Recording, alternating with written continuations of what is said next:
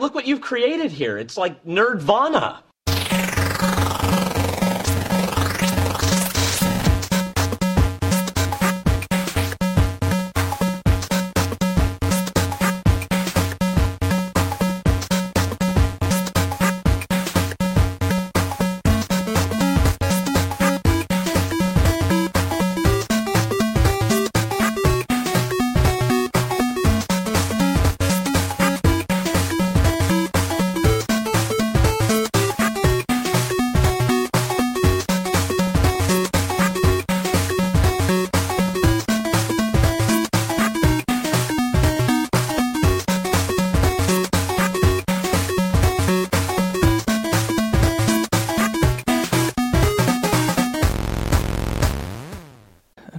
Nerdwana, Folge Nummer 20. Ähm, dieses Mal zum zweiten Mal mit äh, Dirk, Nee, zum dritten Mal bist du dabei, oder? Ja, stimmt. Ich glaube auch das dritte Mal. Ja. zum 19. Mal mit Stefan und äh, zum 20. Mal mit mir. So, ähm, Updates. Haben wir Updates? Ich habe Updates. Ähm, eine kleine Geschichte zum Abschluss von ähm, Foundation, der Foundation-Trilogie von Isaac Asimov. Da gab es noch ein Buch, das ich das letzte Mal halb gelesen hatte, und zwar Foundation and Earth. Das ist sozusagen der Abschluss, ähm, also was er geschafft hat, noch zu schreiben, bevor er gestorben ist. Das ist das fünfte Buch in Reihe. Es gab dann nochmal zwei anschließend, die spielen aber vorher und ähm, damit endet dann auch die Geschichte.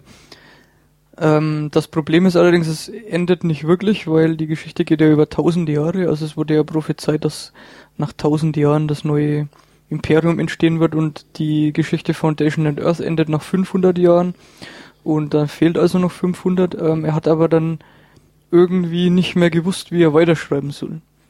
Deswegen hat er sich dann dazu entschieden, die nachfolgenden Bücher als, äh, ja, wie soll man sagen, als Prequel zu schreiben.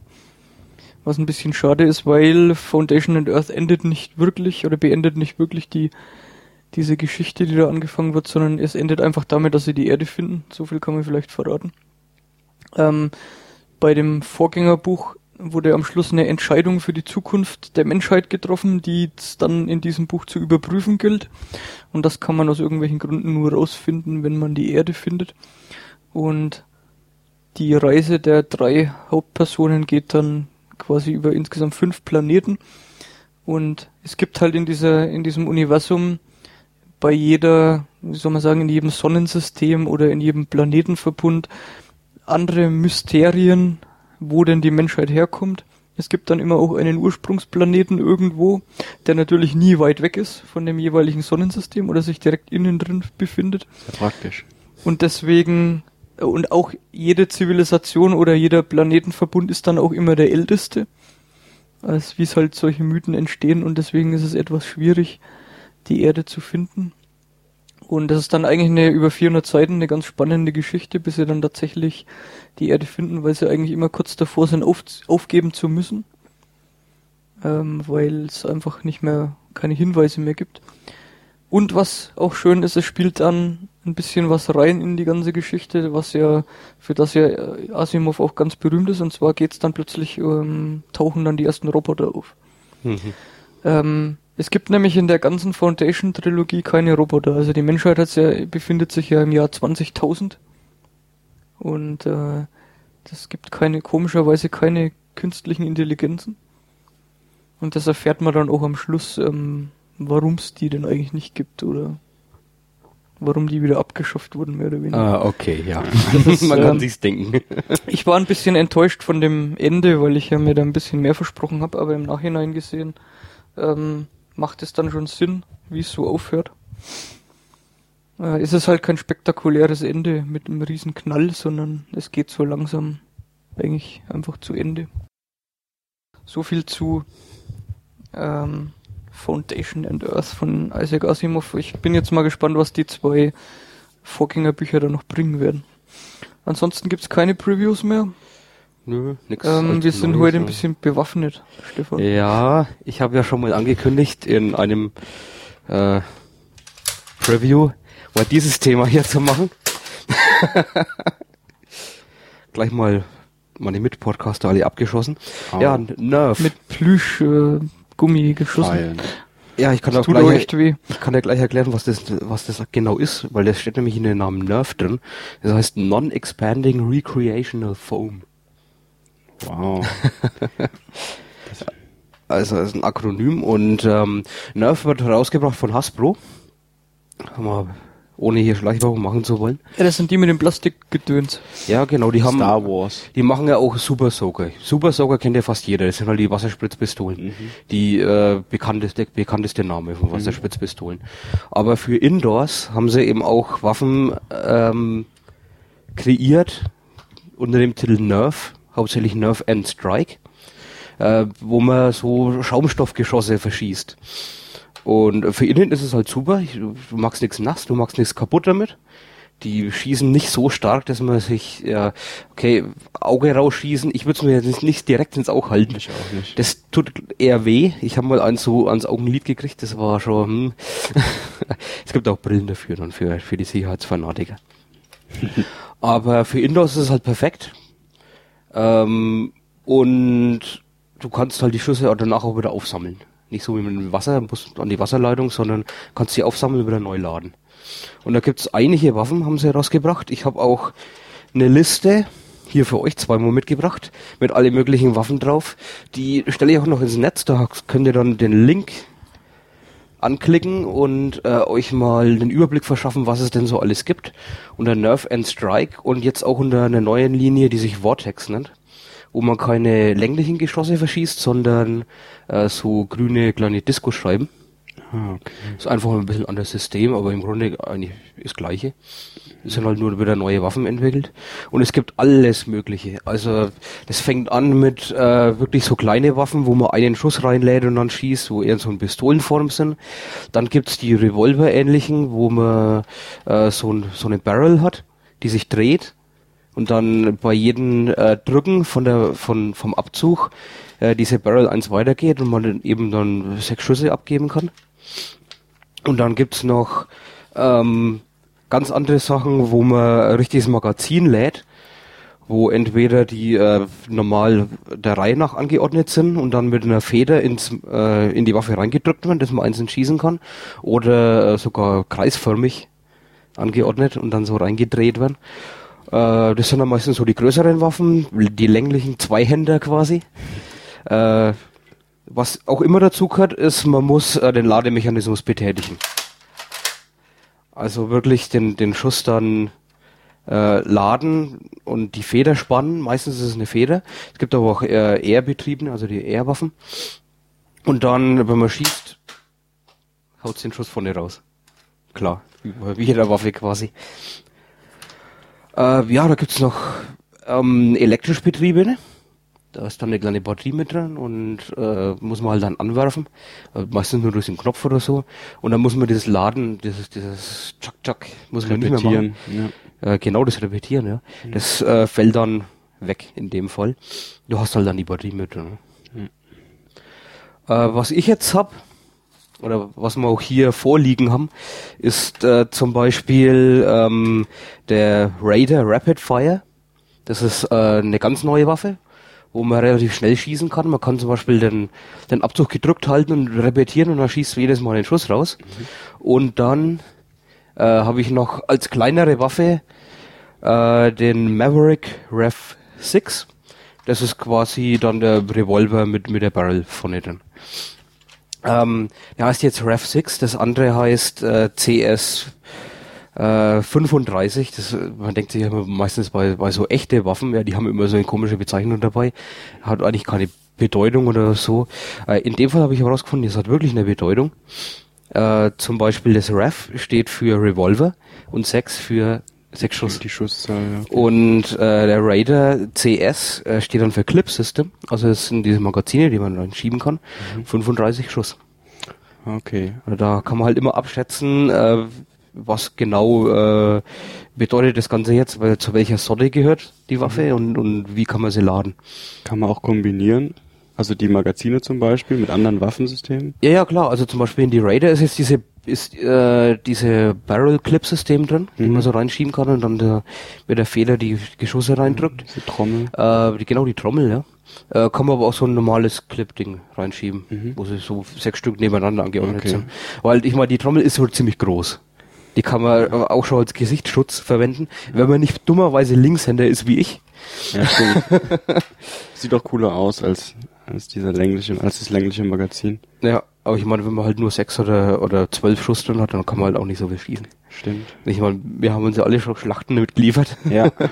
Meistens halt Deckungsschlachten. Ich meine, wie artet's aus, wenn jemand die Waffe hat, ne? Ja, das, Du versteckst Spaß, dich in genau. Sofa. Der Spaß besteht ja darin, wehrlose, ahnungslose Leute, die das Zimmer betreten, abzuschießen. Ja, genau. Das oder du schnappst dir schnell die Waffe und haha. Ja, genau. Beide Und haben die Waffe so ein, und, so ein und Schlagabtausch. Genau. Es ist halt eine ziemliche Aufsammelarbeit danach immer. Ja. Weil er muss dann wirklich, wenn das Magazin fertig geschossen ist, muss die Schuss ein, einzeln aufsammeln und wieder in, in die Barrel reindrücken äh, oder oder einzeln die Waffe halt laden. Kommt davon, wie viel wie viel Schuss du halt findest Ja. in der kurzen Zeit, in der du immer noch weiter beschossen wirst. es gibt auch ein paar Waffen, die sind jetzt leider nicht mehr so richtig erhältlich. Oder manche kann man auch nur in Amerika kriegen. Wie zum Beispiel eigentlich die größte, das ist diese Vulcan. Das ist quasi so ein, so ein Standgeschütz Ja. mit äh, Batteriebetrieben. Äh, hast dann so richtig so ein. Magazingurt. Mhm. Ja, du hast so richtig einen Gurt, der das so reinzieht.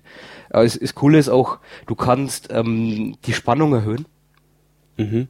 Und dann schießt das Ding schneller. Okay, damit wird dann die, die Schussfrequenz erhöht. Ja, Gibt es genau. keine Panzer oder sowas? Nee. Bestimmt gibt's nicht. irgendwelche Leute, die das Custom-Made dann ist irgendwie. Ja, es- also du, du kannst die Waffen auch selber umbauen. Das ist alles kein Problem. Da, da gibt's etliche Videos im Netz drüber, was man da alles machen kann. Also da gibt's zum einen die funktionellen Umbauten, wo ich ja auch mit meiner Maverick schon gemacht habe. Äh, die schaut man dann halt auf, weil alles ist komplett zerlegbar. Sollte sich aber wirklich gut merken, äh, wie es wieder zusammenzubauen geht, weil sonst hast du echt ein Problem. Äh, und auch auf die Federn und so aufpassen. Und es gibt zum Beispiel so, so komische Federdinger in, bei fast jeder Waffe, die kann man rausbauen und dann schießt sie ein bisschen stärker, macht aber nicht so einen großen Unterschied aus. Mhm. Und dann gibt's natürlich die, äh, die coolen Umbauten. Das heißt, äh, irgendwie anders lackiert, anders angemalt, Steampunk-Dinger dazu gemacht, Ja. dann so richtige äh, funktionslose äh, Röhren und so dran gebaut oder irgendwas zum Leuchten und so. Wobei man ja sagen muss, die sehen schon trotzdem so schon sehr unrealistisch aus. Ja, klar, ich meine. Äh, ist auch mit Absicht so. Ich meine, die können, ja- die können natürlich die Waffen auch so machen, dass sie aussehen wie echte Waffen. Aber das wird, glaube ich, viel vom Spielspaß dann wegnehmen. Ich hatte mal für die Dreamcast so eine Gun, Mhm. Die war glaube ich damals bei House of the Dead dabei. Und da stand extra in der Anleitung dabei, weil die war halt irgendwie ähm, genauso weiß wie die Dreamcast-Konsole und es stand extra in der Anleitung dabei, die Waffe darf nicht umlackiert werden, Um Verwechslung aus sicher um. Verwechslungen mit echten Waffen auszuschließen. Ja, das hast du hier nicht. Ich meine, dieser Revolver, die Mavericks, die ist Die sehen- so klobig. Die sehen und so. wirklich eher aus wie, wie die Supersauger äh, Konterfeis. Also Äh, man sieht, dass es ein Spielzeug ist. Man einfach. sieht halt offensichtlich, dass es Plastik ist. Genau. Ja, klar. Ich meine, das ist entweder knallgelb oder blau oder grün jetzt Ja. die neuen Vortex. Also das, das sieht man halt sofort und das ist auch, glaube ich, so gewollt. Ja. Das ist halt Kinderspielzeug eigentlich. Also Kinder nicht unbedingt jetzt. vorgeblich. Ja. Auf den Verpackungen sind, sieht man immer spielende Kinder, aber ich glaube, dass die Hauptabnehmergruppe, also jetzt nur eine Schätzung oder Vermutung, dass es eher so äh, Leute ab 20 sind oder ab 18 oder Ja. so. Es gibt auch ähm, neben neben den normalen Werbung, Werbevideos gibt so Videos von von irgendwelche Büros, wo sie sich halt bekriegen Ja. mit den Waffen. Ja. Die auch so, es gibt richtig coole professionell gemachte oder auch so so College Humor typische Dinge halt. Ja. aber auch ein paar ähm, billigere und so. Und man sieht's eigentlich immer, das sind irgendwelche ähm, Ende 20er, äh, Mhm. die im Büro arbeiten und sich dann in, in solche typischen amerikanischen Büros äh, die Schlachten liefern über die über die Bürowände drüber und weg und so. Ja. Ja, das ist ein bisschen Vermarktungsstrategie halt. Ja, klar. Fall. Ich meine, ich, ich habe auch so die Vermutung, dass das Nerf äh, schon ein bisschen an Nerd angelehnt ist. Also ich meine, es ist Mhm. eine typische typische Nerd-Beschäftigung quasi. Gibt's So hierfür mixen. eigentlich irgendwelche professionellen Veranstaltungen oder sowas? Mm, Ich weiß nicht, ob es hier welche gibt, aber in Amerika zumindest gibt es so richtige Tournaments, wo sie dann so äh, ähnlich wie beim Paintball und so äh, so aufblasbare Hindernisse haben und Mhm. gibt so Capture the Flag Sachen und so. Ja. Okay. Ähm, es gibt neben dem ähm, N-Strike und den Vortex auch noch das Dart Tag. Das wird meistens für diese Tournaments verwendet, weil die haben so einen Saugnapf vorne dran. Also man sieht dann wirklich, wer ist getroffen worden.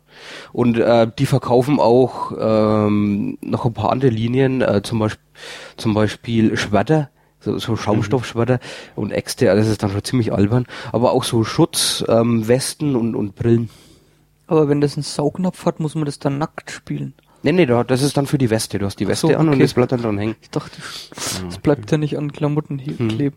Aber die, die verkaufen allerdings auch äh, ähm, Footballs. Also, Ja, okay. Ich habe es noch nicht so ganz hinterblickt, was alles, aber äh, ist schon schon Von Nerf gibt's aber doch auch solche, solche, ähm, ja, an Football erinnernde kleine Bälle quasi, die du dir zuwerfen kannst, die jetzt eigentlich gar nichts damit zu tun haben, die nur, der Schaumstoff Ja. ist eben derselbe. Ja, genau. Ja, das kann natürlich sein, ja. Also ich meine, Nerf ist ja dieses Non-Expandable Gravitational Foam.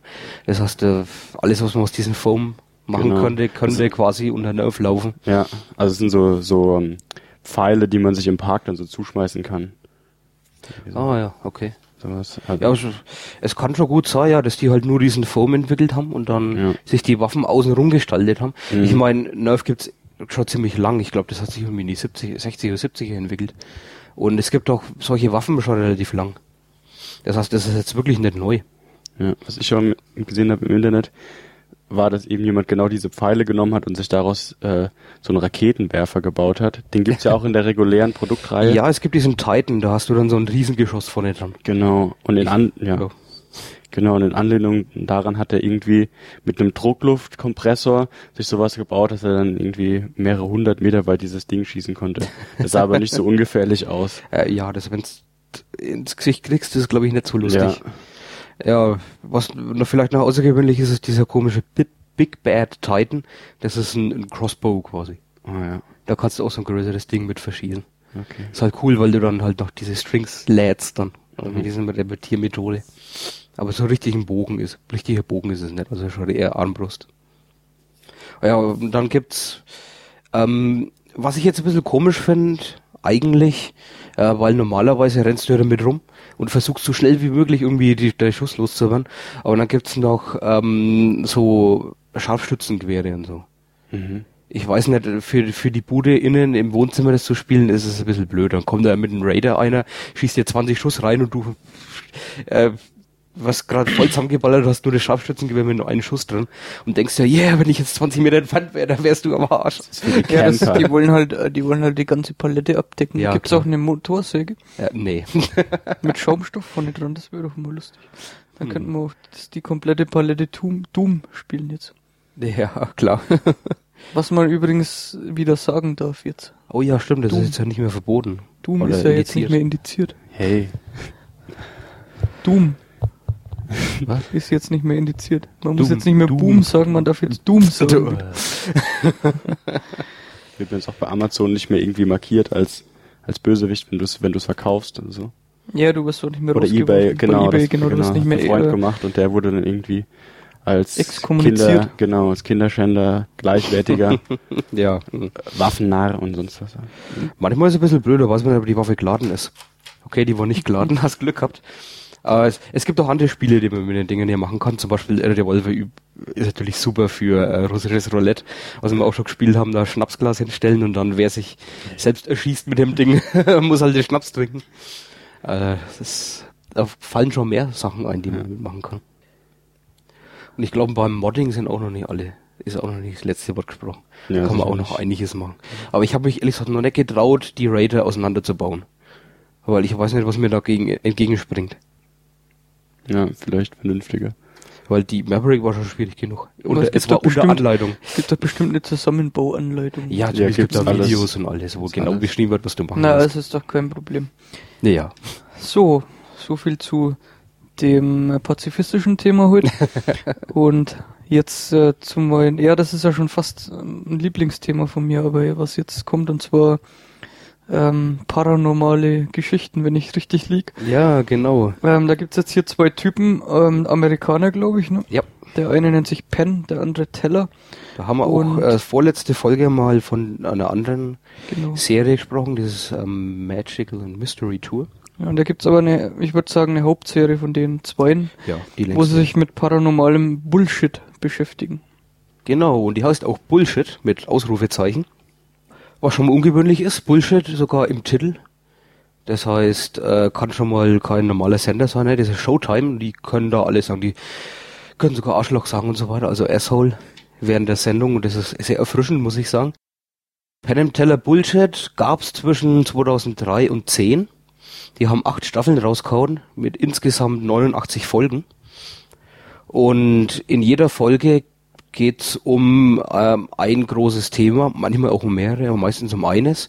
Und da sind so typische Sachen dabei wie ähm, zum Beispiel Feng Shui oder ESP, Hypnose oder Kreationismus oder zum Beispiel einfach nur den Vatikan. Also so Sachen, wo man sich denkt, da, da gibt's viele Leute, die glauben dran, aber im Grunde weiß jeder von uns, dass es Bullshit ist. Und die zwei, die eigentlich Magier in Las Vegas sind, ihr, ihr riesen Show haben, sind so gerade die, gerade die angesagtesten Magier, glaube ich. Sogar noch besser als, als äh, David Copperfield im Moment. Und die haben sich so auf die Fahne geschrieben, ähm, wir, wir machen es wie Houdini damals. Wir decken so, äh, so komisches Zeug auf und, und beleuchten eigentlich die Wahrheit dahinter. Das machen sie aber hier in dem Fall, indem sie äh, die Sachen sogar verarschen.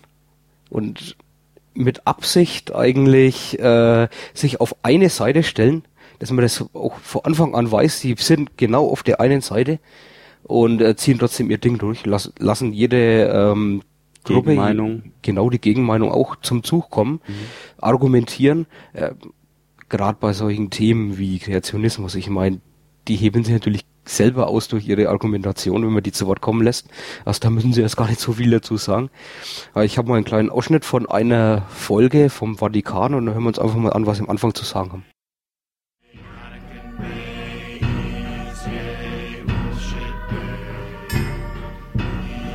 If you believe in God, and if you believe that God gives his orders directly and clearly to the Pope at the Vatican, so that the Pope is the infallible word of God, if you believe that, then we're done.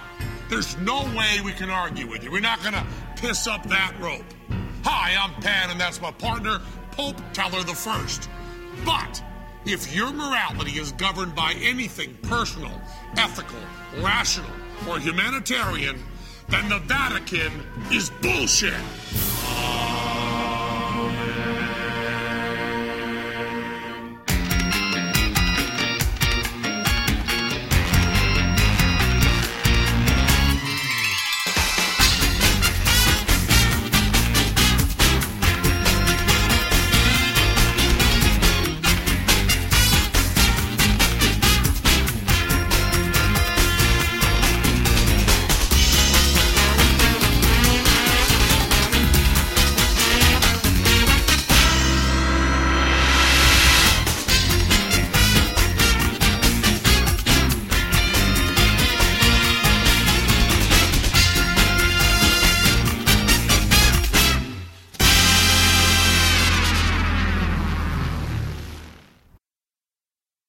Vatikan ist jetzt ein relativ einfaches Thema, weil wir ja alle quasi der gleichen Meinung sind, wie die zwei.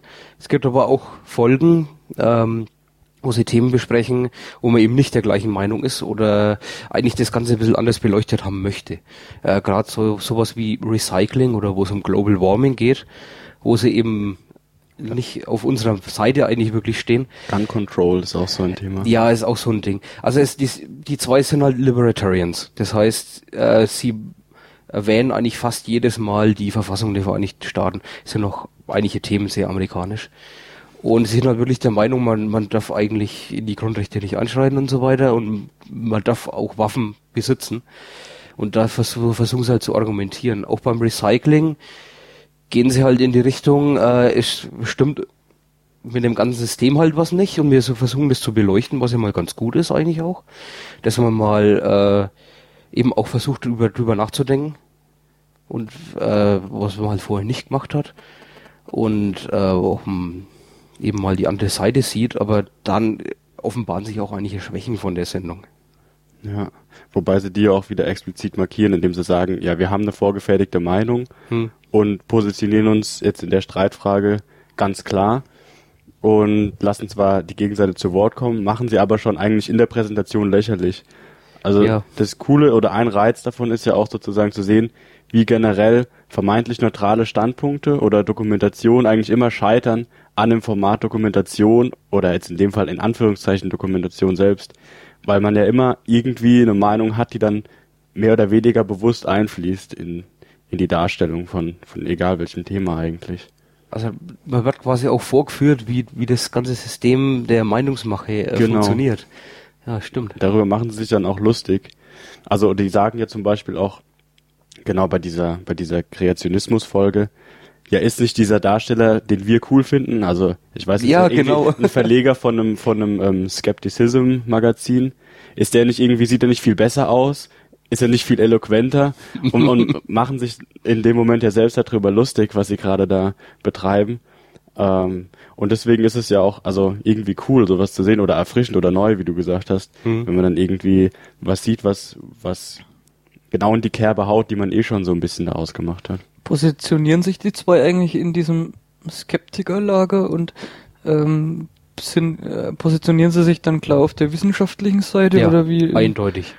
Also sie ähm, erwähnen auch öfter mal, dass es keine Peer-Reviews gibt auf der Seite von äh, diversen Themen, äh, gerade so äh, Homöopathie zum Beispiel oder sowas.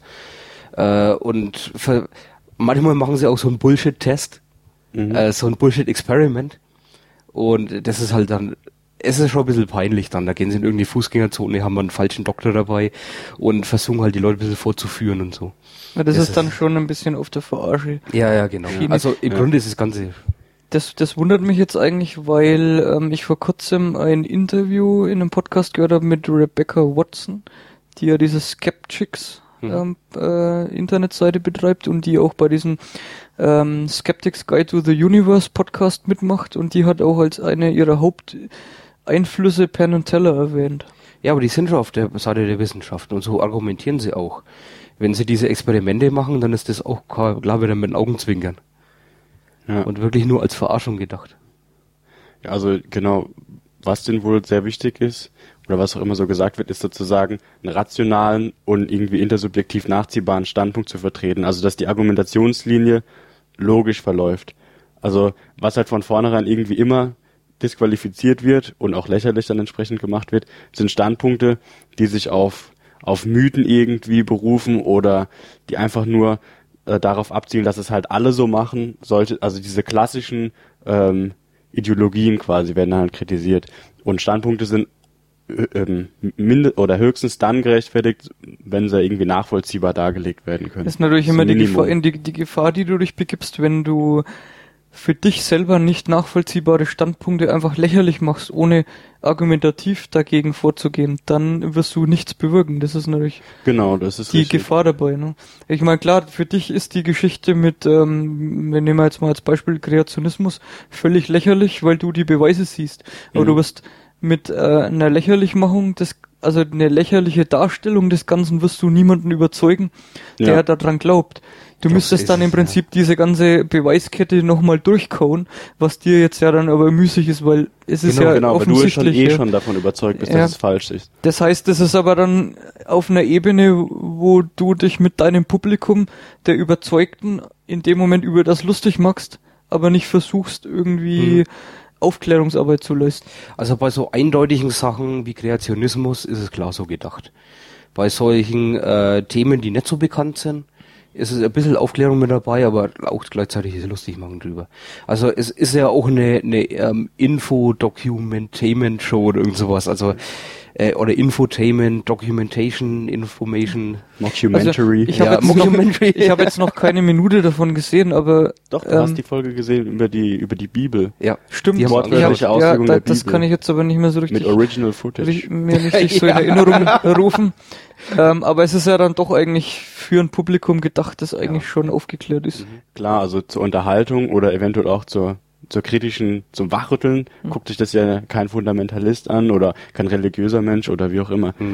Aber das ist ja, also Stefan und ich haben uns manchmal da schon drüber unterhalten. Manchmal sind die Folgen ja gerade interessant, wie zum Beispiel Recycling oder eben ähm, Second Amendment, also Gun Control in den USA, wo man selbst einen relativ äh, starken Standpunkt hat und auch glaubt, den immer jederzeit sozusagen davor beten zu können und auch denkt, dass aufgrund der Tatsache, dass sie sich ja als kritisch geben, dass sie dann auch bestimmte Meinung haben müssten, dem widersprechen. Also zum Beispiel, weil sie eben sich so für die, für die persönliche Sphäre einsetzen, sind sie auch dann dafür, dass du Waffen besitzen kannst. Und das sind halt so, dann so kritische Punkte, wo man sich denkt, hm, ja, die, die, die, ähm, Darlegung sozusagen von den Argumenten macht schon Sinn, aber, und dann wird man halt gerne nochmal wieder reinhaken. Mm, ja. Also, Ja, das ist immer die Gefahr, wenn du dich in bestimmten Kreisen begibst, wo sowas diskutiert wird, oder Mhm. wenn du bestimmte Inhalte immer konsumierst, wie jetzt solche Fernsehserien oder Podcasts oder so weiter, dann hast du das Gefühl, du bewegst dich in einem Kosmos, wo man in allen Punkten übereinstimmt.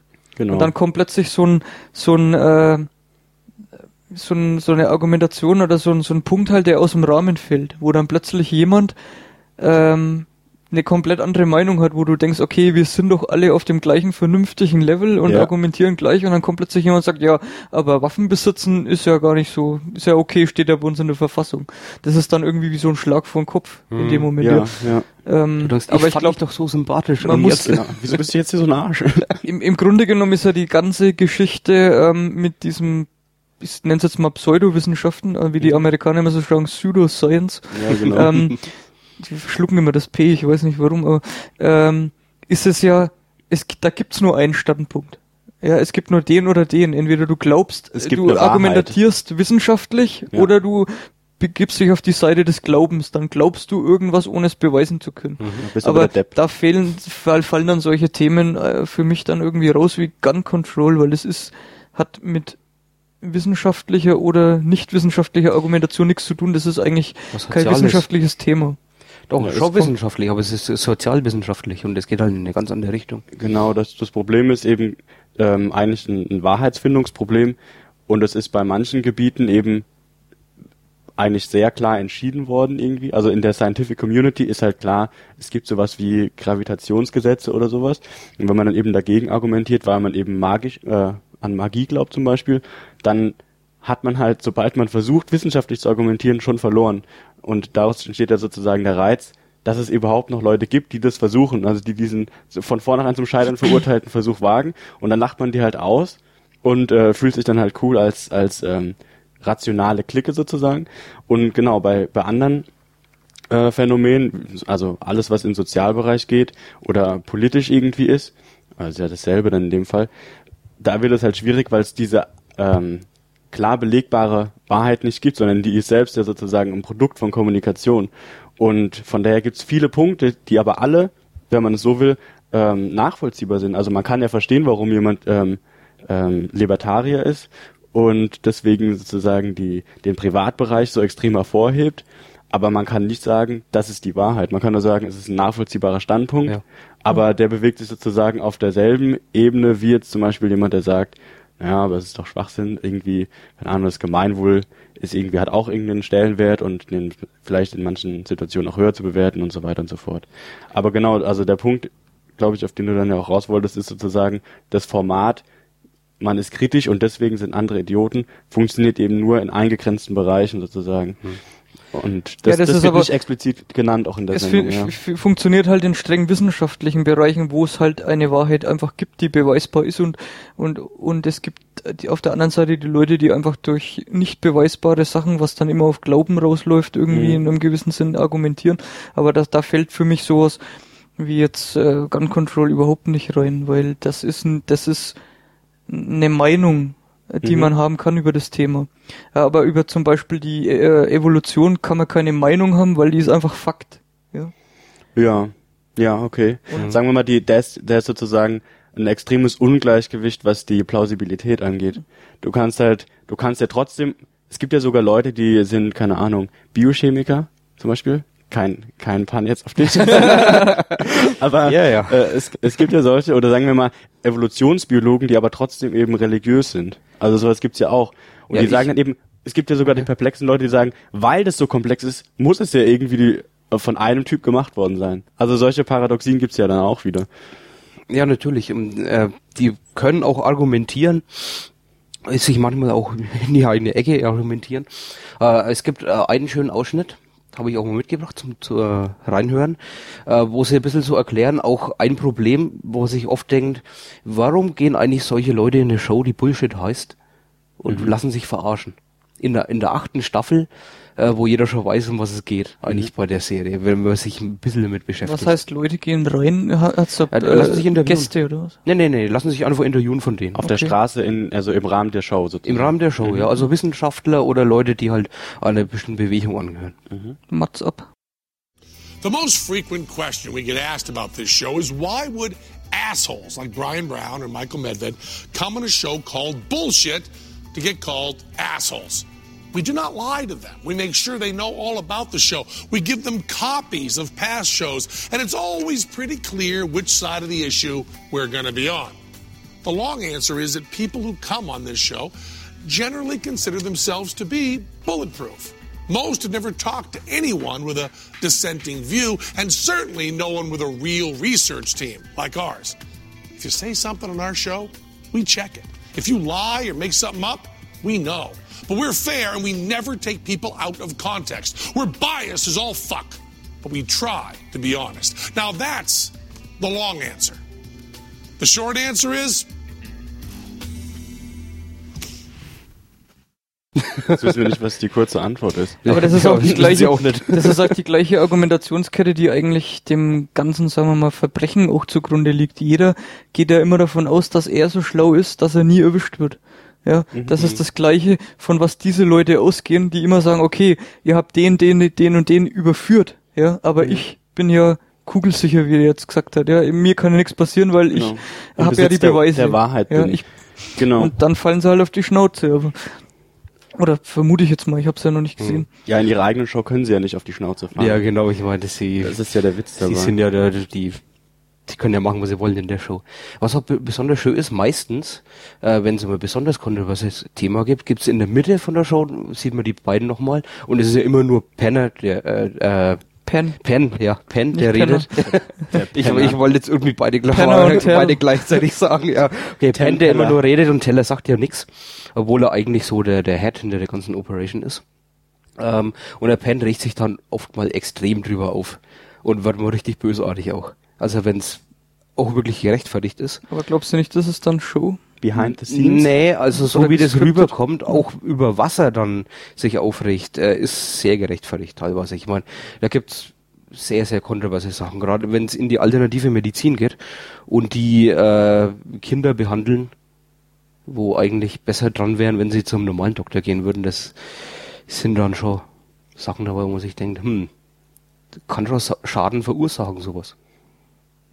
Hm. Ja, das steht ja außer Frage, dass sowas Ja. nicht nur ähm, auf die, so zu argumentieren ist, ja, im schlimmsten Fall tut's einem ja nix, ja. Ja, genau. Also Stichwort Homöopathie oder Mhm. so, ja. Ähm, sondern es kann auch wirklich Schaden anrichten. Und Ja. das ist ein Paradebeispiel dafür, dass einfach Kinder ähm, nicht anständig behandelt werden oder dass einfach nicht zu einem richtigen Arzt kommen. Oder falsch behandelt werden. Es gibt ja sogar diese Methode, wo Leute massiert werden und, und dass die, die Rippenwirbel irgendwie das Krachen anfangen und das machen sie auch mit Kindern. Ja, das Problem ist auch zum Beispiel, es werden auch sehr oft falsche Erwartungen geweckt. Es gibt Leute, die behaupten, sie können Krebs zum Beispiel heilen mit Homöopathie. Oder es geht ja dann äh, so weit, dass äh, homöopathische Mittel verkauft werden, die gegen äh, radioaktive Strahlung helfen. Hm, ja. Also da gab es wirklich einen, der behauptet hat, hätten die Leute in Fukushima diese Tabletten genommen, dann wäre denen gar nichts passiert. Mhm. Ja, und das ist halt schon wirklich, da wird was suggeriert, was nicht im geringsten funktioniert und wo im schlimmsten Fall die Leute einfach sich darauf verlassen. Gut, man muss schon echt beschränkt Ja, sein, um sich darauf zu verlassen. in- ja. Aber es gibt's halt und dann, dann sterben die halt in dem Fall Ja. da drin. Ja, was ja an sich auch nicht schlimm wäre, wenn man sozusagen davon ausgeht, also dass sozusagen, dass es sowas wie Nullniveau gibt, was bei einem normalen, ausgewachsenen, halbwegs gebildeten, also er war zumindest in der Schule mal für kurze Zeit gewesen und ist kein Analphabet, äh, Erwachsenen, wenn man den sozusagen als Nullpunkt oder Ausgangspunkt nimmt, dann kann man ja sagen, gut, wenn er sich sozusagen, obwohl er sehr viele alternative Wissensquellen heranziehen könnte, obwohl er trotzdem sich sozusagen dafür entscheidet, manchmal auch bewusst. Also gerade jetzt solche Sachen wie Homöopathie sind ja Leute, ähm, sagen wir mal, die, die, haben schon irgendwie einen, einen gewissen Bildungshintergrund, sind einfach nur enttäuscht von der normalen Schulmedizin ja genau, oft auch sogar halt dann Krebspatienten oder unter anderem, sagen wir mal, nicht oft, aber unter anderem. Und die gehen dann dahin, weil sie da irgendwie dann als Patient und ganz und als Mensch und wie auch immer wahrgenommen werden, mit so einem esoterischen Unterton sozusagen. Und deswegen schwören die auch da drauf, weil sozusagen die bösen Schulmediziner, die ja eigentlich äh, die perfekte Lösung anbieten sollten, aber das dann irgendwie doch nicht funktioniert in manchen Fällen, ähm, das drängt in so eine in so, in so einer reflexartigen Abwehrhaltung und und dann sagen sie aber im Gegenzug dazu sind aber die, also nämlich die Homöopathen, die eigentlichen Wahrheitsverkünder und das stimmt dann aber wieder alles bis hin zu eigentlich sogar Radioaktivität abklingt oder sowas. Also ja, das dann dann wird dann auch so wird aber auch wieder was religiöses dann fast schon draus. Ja, das ist aber sehr verblüffend, wie man dann mit einer blanken ähm, Argumentation und Beweislage, ja, Mhm. du kannst ja ohne großen Aufwand beweisen, dass Homöopathie nicht funktionieren kann, ja, Mhm. weil einfach nichts mehr drin ist, ja, es ist einfach weg. Der Wirkstoff ist halt Der ist weg, genau. ja. Und was, wo kein Wirkstoff ist, kann auch nichts funktionieren. Und da kommst du aber nicht dagegen an. Mhm. Ja, weil dann wird auf der Schiene argumentiert, ähm, dass die bloße Einbildung ja auch hilft. Ja. Genau, das mag ja Was auch dann sein. wieder gefährlich ist. Was Ja. ja. was wieder gefährlich ist, weil einfach die Leute, die sowas verkaufen, damit Geld verdienen. Ja, in, ja, in Grenzen, sagen wir mal. Also es gibt ja auch einfach Krankheiten, die sind äh, irrelevant, ob man sie hat oder nicht, oder ob man sie sozusagen dazu bekennt, dass man einen Schnupfen hat oder nicht. Also er würde sich ja selbst auch heilen. Aber wenn es einem besser geht, weil man eben noch zwei Kugeln am Tag nimmt, dann ist es ja okay.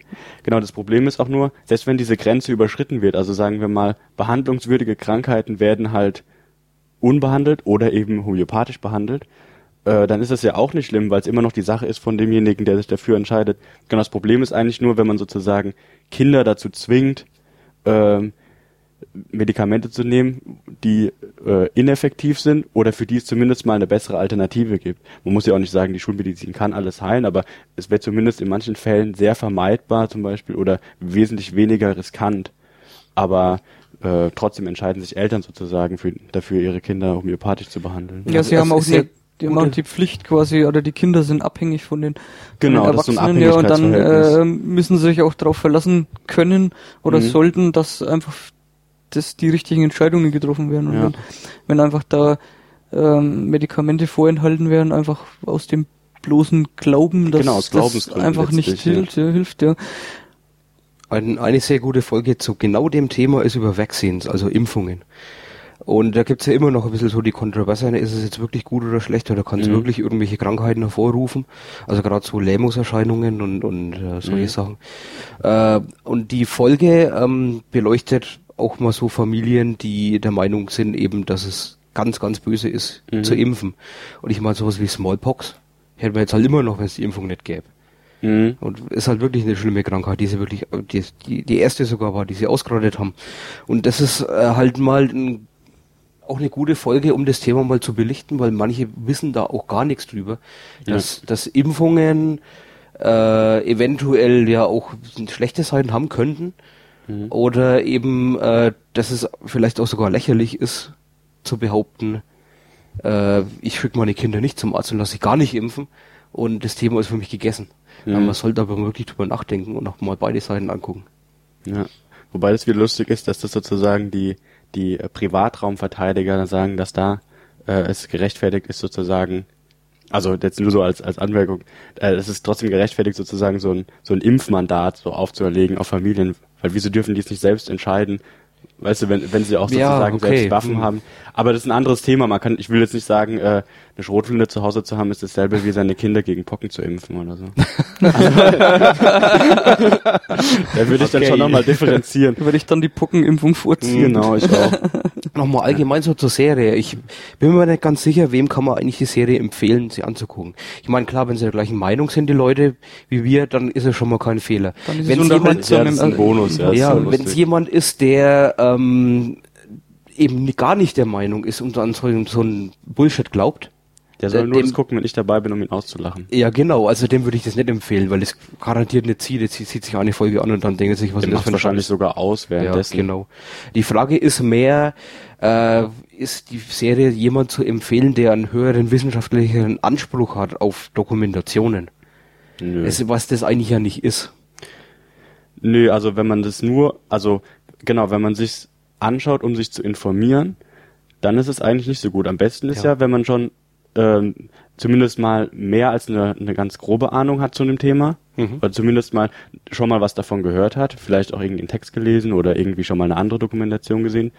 Und dann ist es ja interessant sozusagen, die, ähm, die Inszenierung an sich zu beobachten, wie wird es aufgezogen, welche Standpunkte gibt's, wie sind die Sprechanteile und ähm, dann ja genau den, den Argumentationsverlauf zu verfolgen. Mhm. Weil man kennt ja eigentlich meistens schon jedes Thema und die Kontroversen darum, weiß, welche Standpunkte es gibt. Und dann ist ja interessant zu gucken, so wie wird es jetzt aufgezogen mit genau diesen Punkten und wie verhalten sich die sozusagen innerhalb der Serie. Und so was für ein Fazit wird dann gekommen. Mhm. Also es äh, ähm, äh, läuft auch auf mehreren Meta-Ebenen, glaube ich. Das noch dazu. Das ja. heißt, man muss immer gucken, es ist nicht nur, wir verarschen hier nicht nur die Leute, die wir vor der Kamera stehen haben, sondern wir verarschen das ganze Format.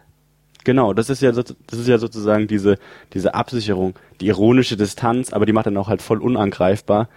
Äh, und das ist dann auch wieder kritisierbar, was du ja gesagt hast schon, wenn man nämlich sich auf den Standpunkt zurückzieht. Es gibt schon eine Wahrheit. Coolerweise habe ich sozusagen die, äh, habe ich die in der Tasche oder in der Sendung oder wie auch immer. Mhm. Dann und man sagt, also die die ähm, schwächen es ja ab, indem sie sagen, genau, das behaupten wir und irgendwie ist es ja auch lustig, weil wir ja insgeheim wissen, dass es Schwachsinn ist. Also was für mich interessant wäre, ist, ähm, gibt es da, oder kann man sich aus der Serie Argumente rausziehen, wenn man mit solchen Pappenhasen diskutiert? Mm, Teilweise. Also gibt schon, es kommt ein bisschen aufs Thema an. Äh, aber es argumentativ ist es besser, du liest ein Buch drüber. Also besser Carl Sagan lesen als Ja, genau, and Teller. natürlich. Also es ist, es ist Entertainment. Also du- Okay, du, du das guckst dir das an, um, macht um mir den Spaß zu Eindruck. haben. Ja. Gut. Und zum Schluss habe ich auch noch äh, von der Vatikan-Folge den Epilog, den gibt's nämlich auch immer, wo sie halt noch ein bisschen was dann zum Thema zu sagen haben. Now, Teller and I, we don't have a God in this fight.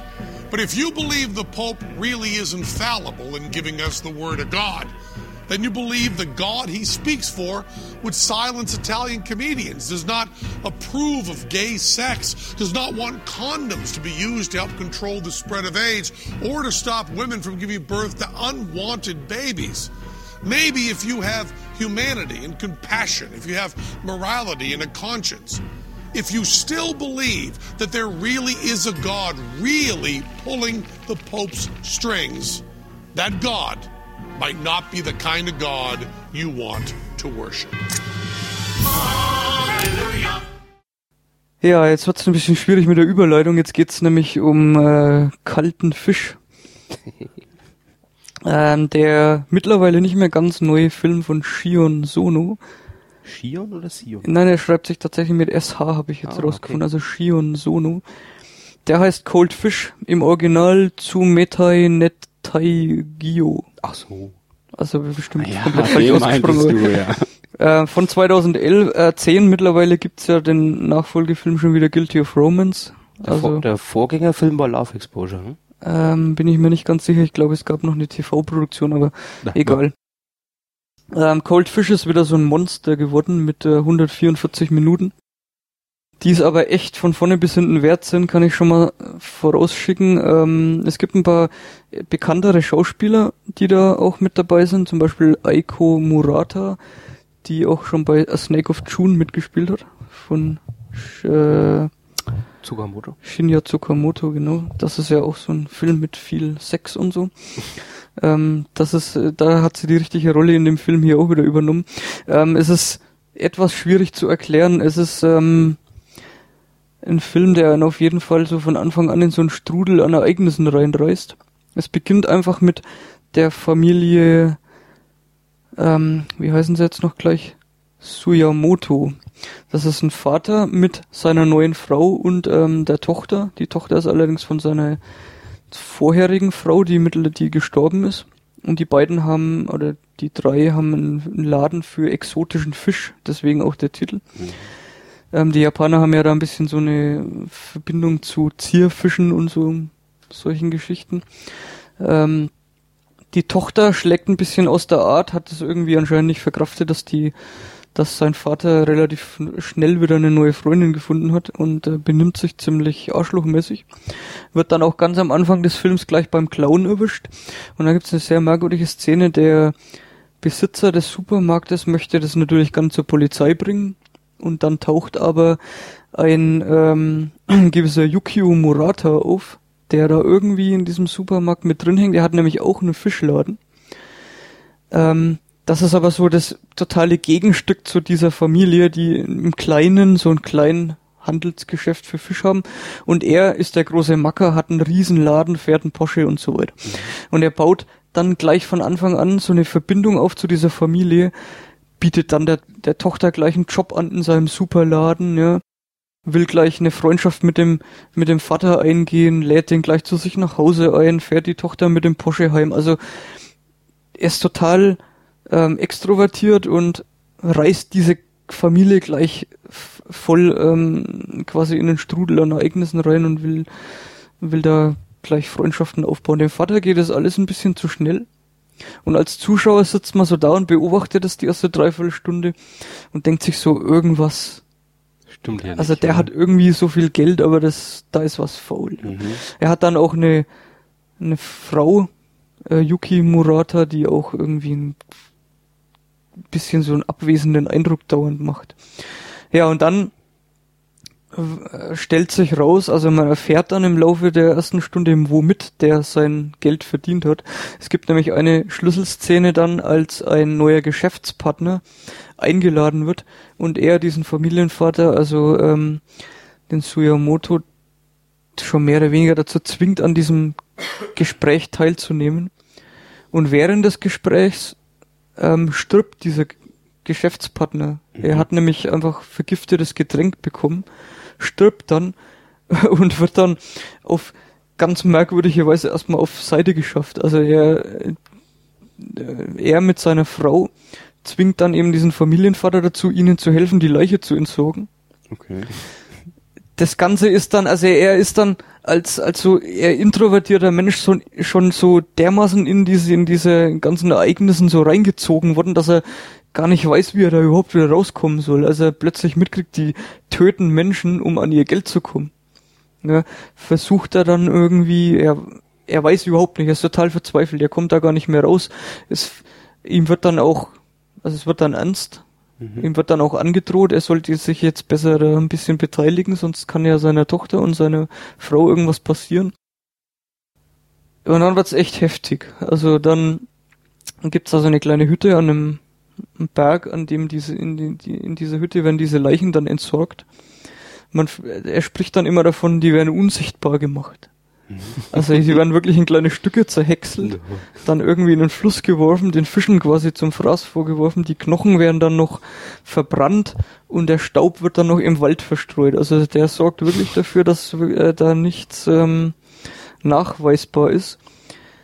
Im Laufe des Films tritt dann aber doch irgendwann die Polizei an diesen Familienvater ran und sagt, äh, ähm, und lässt ihn dann wissen, dass er vielleicht nicht so gut beraten darin ist, sein neuer Komplize zu werden, weil im Laufe der letzten zwei Jahre sind drei, über 30 Menschen aus dem Umfeld von dieser, Mhm. von diesen zwei ähm, Leuten verschwunden. Es äh, erinnert ein kleines bisschen jetzt an äh, Snowtown vom letzten Mal. Nur so von der groben Story. Naja, her. es ist eigentlich, es ist schon ganz anders aufgebaut. Okay, also ja. Shion Sono hat's ja immer so drauf, mit so Farben zu spielen. Der ganze Film ist dann wirklich wieder perfekt ausgeleuchtet bis zum letzten. Ähm, und ich würde schon so fast sagen, es ist so ein Eskalationsfilm am Schluss. ja, weil die, der, dieser Familienvater wird eigentlich von Anfang bis Ende des Films nur mit Füßen getreten, ja, und du sitzt da und guckst dir das an und denkst dir, wann knallt ihm jetzt aus? die Sicherung durch, ja, wann passiert das jetzt? Und man kann es nicht mehr nachvollziehen, weil ich bin jetzt von mir ausgegangen, mir wäre so ungefähr eine Stunde vorher passiert, ja, als es Mhm. tatsächlich dann bei Cold Fish auch soweit ist. Und das Problem ist dann, in dieser Situation, in der er dann wirklich, in dem ihm die Sicherung durchknallt, reagiert er ähm, auch in Bezug auf Leuten, die er, also auf seine eigene Familie, so extrem schlimm, dass man es dann auch schon nicht mehr nachvollziehen kann. Ähm, oder was heißt nachvollziehen kann man es schon, aber man kann keine Sympathie mehr zu ihm aufbauen. Ja, okay. Ja, er ist eigentlich immer so der Charakter, der einen so mitleiden lässt. So die Identifikationsfigur. Geh doch einfach mal aus dir raus und, äh, und, und schlag mal zurück. Aber dann, passiert gleich am Anfang von seinem, wie soll man sagen, ja, ist schon fast ein Amoklauf dann am Schluss, gleich was, ähm, was dann halt wirklich auch ähm, dem Zuschauer so an die Nieren geht. Und dann wird's in der letzten halben Stunde dann völlig absurd, weil ähm, dann Nicht spoilern. Ich ja habe den Film noch nicht gesehen. bleibt Stimmt, eigentlich niemand mehr übrig am, fast am Schluss und äh, ist es schon wieder eine Achterbahnfahrt, die erstmal so Spannung aufbaut bis zum Äußersten und wirklich die, die Szene, in dem, in der ihm dann die Sicherung durchknallt, die ist dann völlig unerwartet. Mhm. Ja. Also in der Szene bist du, passiert, passieren wirklich so krasse Dinge, dass du als Zuschauer schon denkst, okay, der hat sich seinem Schicksal völlig ergeben. Okay. Und es- dann knallt's ihm durch und dann äh, in dem Moment ist man dann völlig geschockt, vor allem mit welcher Inten Intensität das dann losgeht. Okay. Ähm, der Film hat auch schon sehr krasse Splatter-Elemente dann ganz auch am Anfang, als diese Leichen zerteilt werden, da sitzen die wirklich in diesen Teilen. Ja, und hacken da rum. Also, es ist nicht für jedermann jetzt so geeignet. Ähm, es ist diesmal kein Sektenthema mit drin. Das ist ja bei Shion Sono eigentlich seit den letzten fünf Filmen oder so immer vorgekommen.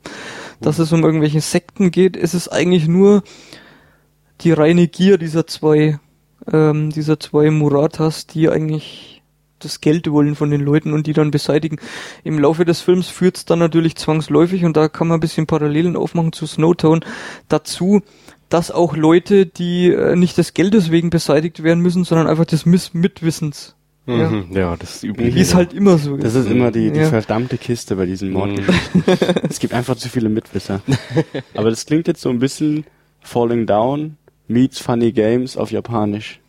Mm, Ja, könnte man so zusammenfassen vielleicht. Also es kommt am Anfang auch gleich ähm, based on a true story. Ja, klar. Okay. Ob das- inwiefern das jetzt wieder ein Fake ist, kann ich nicht sagen. Äh, der nächste Film, Guilty of Romance von Shion Sono, ist auch wieder based on a true story. Ähm, ich habe irgendwas gelesen, dass wohl zumindest in Grundzügen das Ganze ähm, auf einer wahren Begebenheit basiert.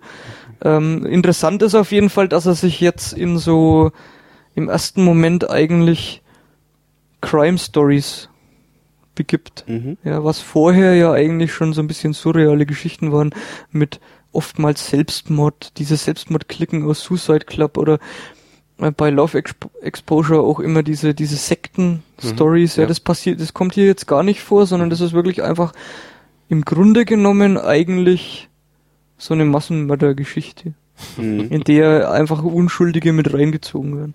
Also ich war da echt begeistert und ich war am Schluss schon etwas durchgenudelt, so ein bisschen.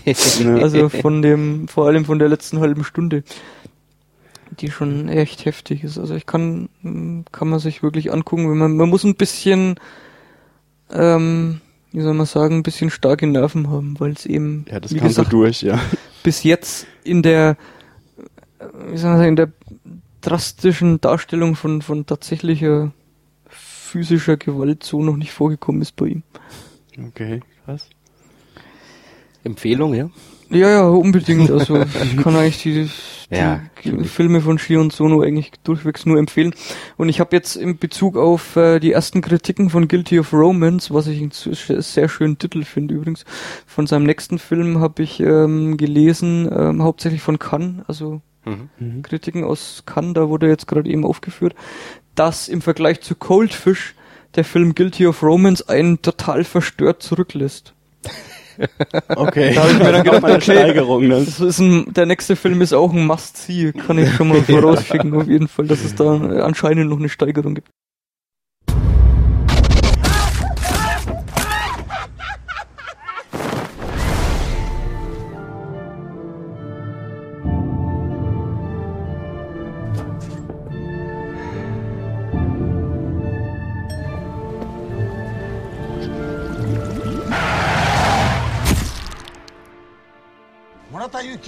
ます。私はね商売はエンターテインメントだと思ってるんですよ。よろしくお願いし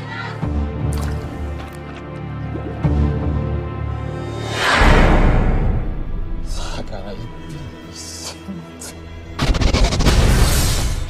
こいつで58年目だ。どうしてくれるんだよ。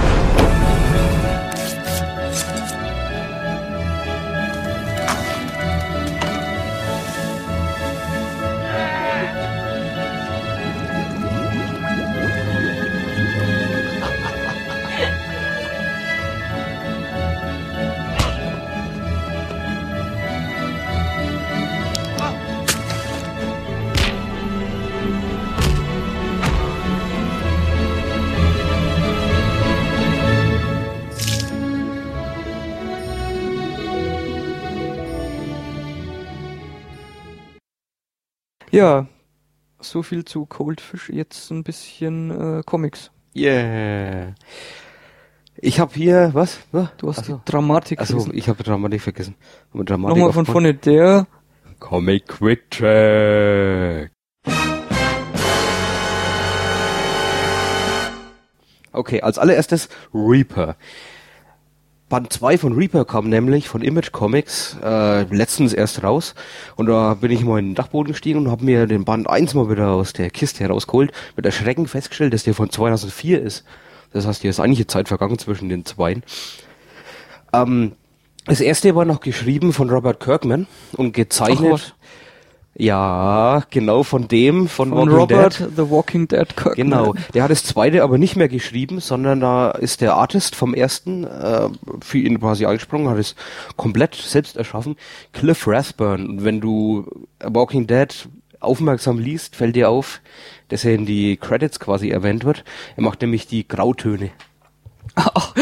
So, so tief bin ich jetzt Aber- in der Materie von Walking Dead noch Er- nicht eingestiegen, dass ich weiß, wer die Grautöne für welche, für welche, der Grau, Kolorist. für welche Graunuancen ist er denn zuständig? So von eher Nee, mittel, alle. dunkel, hellbeige grau bis eher gestreift, oder? Er hat auch öfter die, die Backcovers gemacht, wenn du dich erinnern kannst. Die richtig coole Backcovers, Ja, die, äh, die ein bisschen äh, anders gezeichnet waren. Die Kopf, die halben Köpfe der Zombies. Ja, ja, so. genau. Das ist, die sind immer recht nett gewesen. Mhm. Die ähm, zwei Hefte, oder es sind eigentlich so Prestige-Alben, das heißt, sie haben ein Buchrücken, äh, sind schwarz-weiß, sind ziemlich brutal, ziemlich splatterhaft, aber nicht so, was das Blut angeht, weil schwarz-weiß kann man das Blut ja nicht so toll darstellen, äh, sondern eher so von der Brutalität, was hier an Körperteile in der Gegend rumfliegen. Oh er ja. spielt nämlich äh, in einer unbekannten Zeit, in einem unbekannten Land quasi, also alles fiktiv. Äh, es geht darum, dass es im ersten zumindest, dass es einen äh, Herrscher gibt, der äh, unsterblich ist, weil er ein bestimmtes Artefakt hat. Und er soll getötet werden. Und der Tod beauftragt dann einen Assassinen, den besten Assassinen der Welt natürlich, äh, den jetzt zu töten und das Artefakt äh, zu erobern. Das, da- das ist eigentlich schon die erste Story, äh, die Story vom ersten Band. Im zweiten Band hat er dann das Artefakt und äh, es werden neue Assassine losgeschickt vom Ah. Tod. Ja, weil der andere hat natürlich das Artefakt und ist jetzt unsterblich. Also quasi genau das Umgedrehte dann. Ja, ja. So geht's halt weiter. Dritter Band ist auch schon angekündigt. Äh, Wenn es wieder so lang dauert, dann ja 2020 oder sowas. Äh, der Zeichenstil ist, finde ich, total toll. Äh, sehr, sehr detailliert. Also Cliff Rathburn ist quasi so sein Baby. Er macht nicht besonders viel äh, selber. Es ist quasi so das, das, der einzige Output, den, den er im Moment hat, außer eben die kleine Sache bei Walking Dead. Es ist halt Action. Ja, es ist halt Action. Es ist pure Action, äh, Hirn aus und äh, komm, wir lassen die Fetzen mal fliegen. Äh, in der Stimmung ist es das geradezu perfekt. Dann habe ich noch Bad Ideas mitgebracht. Äh, das ist von... Schlechte Idee. Ja, genau, schlechte Ideen. Die Collected Edition.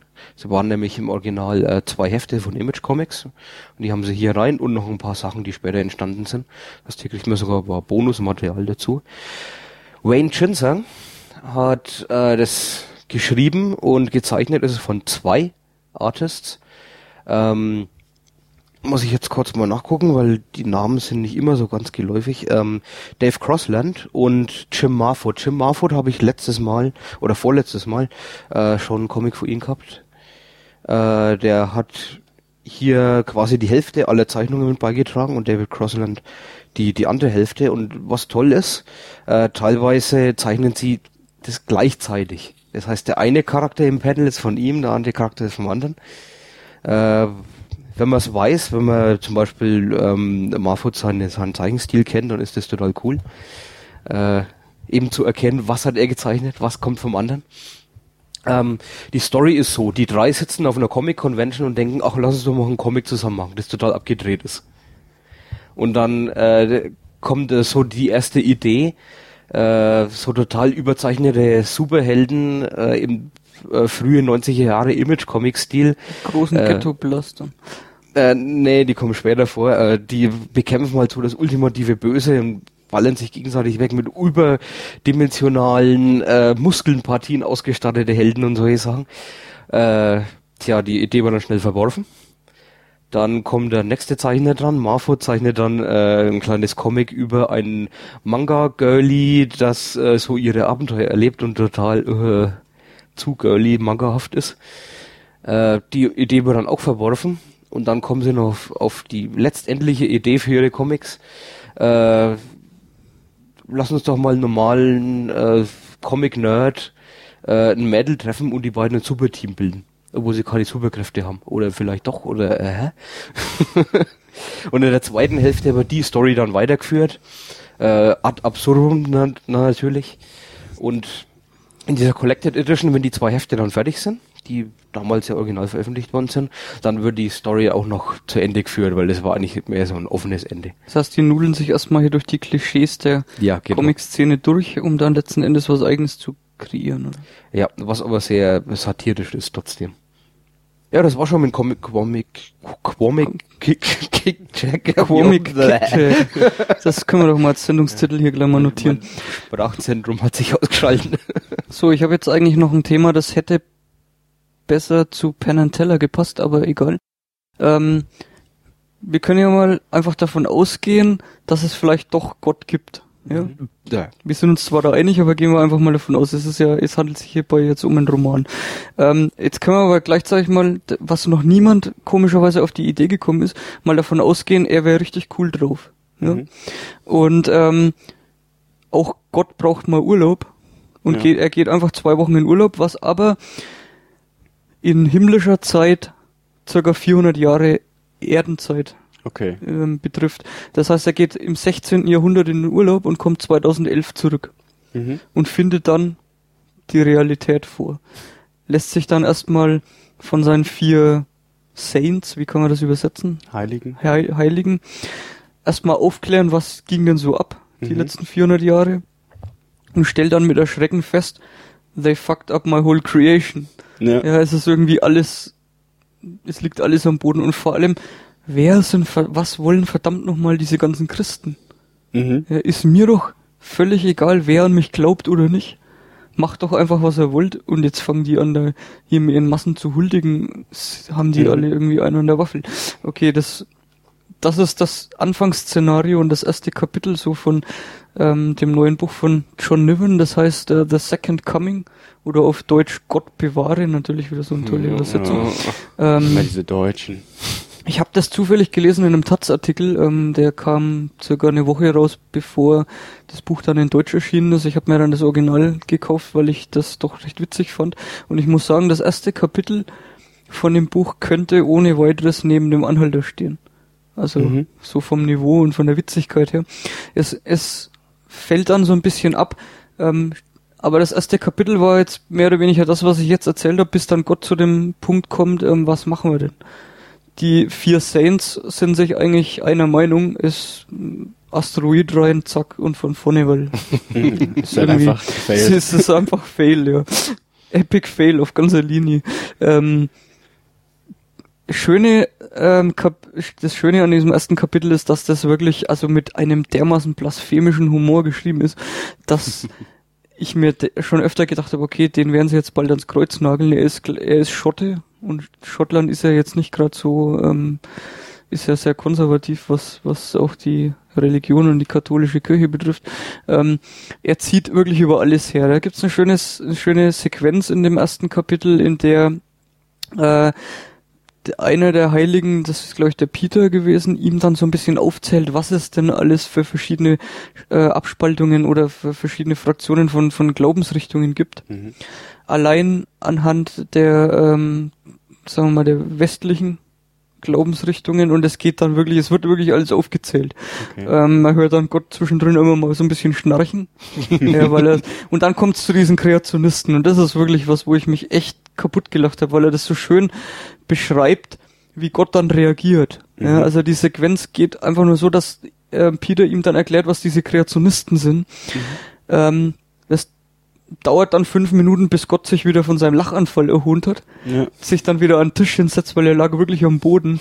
ähm, und dann sagt, ja, was ist denn mit den ganzen Beweisen? Ich meine, ist es doch alles, die müssen doch nur mal buddeln und Mhm. sie haben doch überhaupt und völlig verzweifelt. Ja. Ähm, dann Peter daraufhin antwortet, ja, die behaupten, dass du das erschaffen hast und du, dass du es so aussehen lässt, als ob's alt wäre. Mhm. Ja. Aber in Wirklichkeit nur 5000 Jahre alt ist. Wieder fünf Minuten später. Er hat sich von seinem zweiten Lachanfall erholt. äh, sagt er dann, ja, okay, aber es ist ja nicht wichtig, weil das sind ja nur ein paar Irre.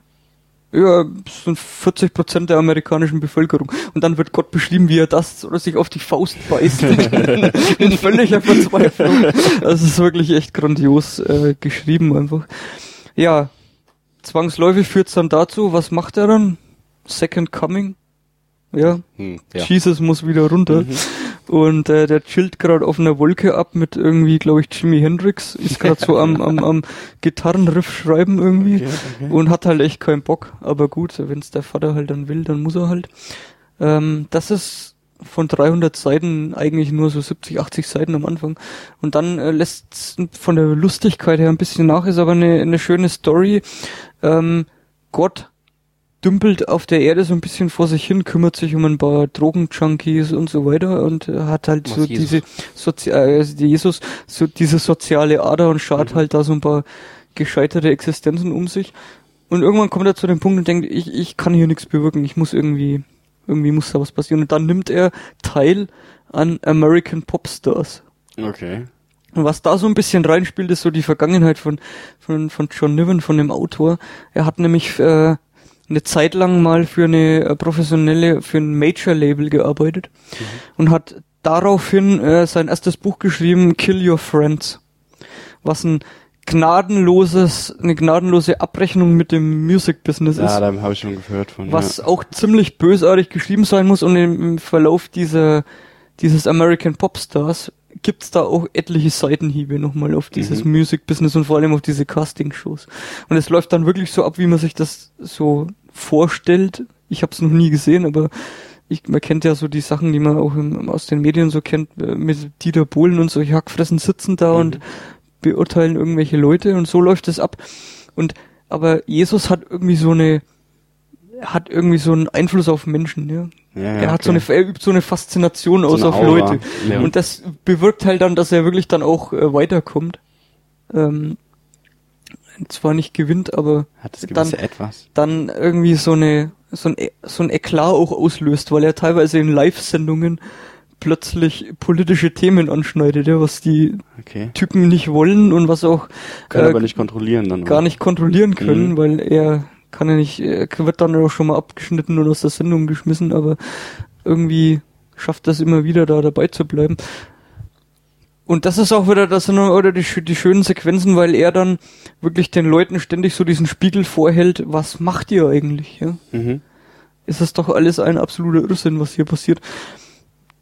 Ist dann über weite Strecken schön zu lesen, aber nicht mehr so lustig wie der erste Kapitel und am Schluss ähm, äh, gibt's dann so eine Art Hippie-Kommune, wo dann mehrere Leute dann zusammen so das perfekte Leben so äh, versuchen aufzubauen und es endet dann, wie es beim ersten Mal auch geendet ist, er wird halt dann es nicht überleben Okay.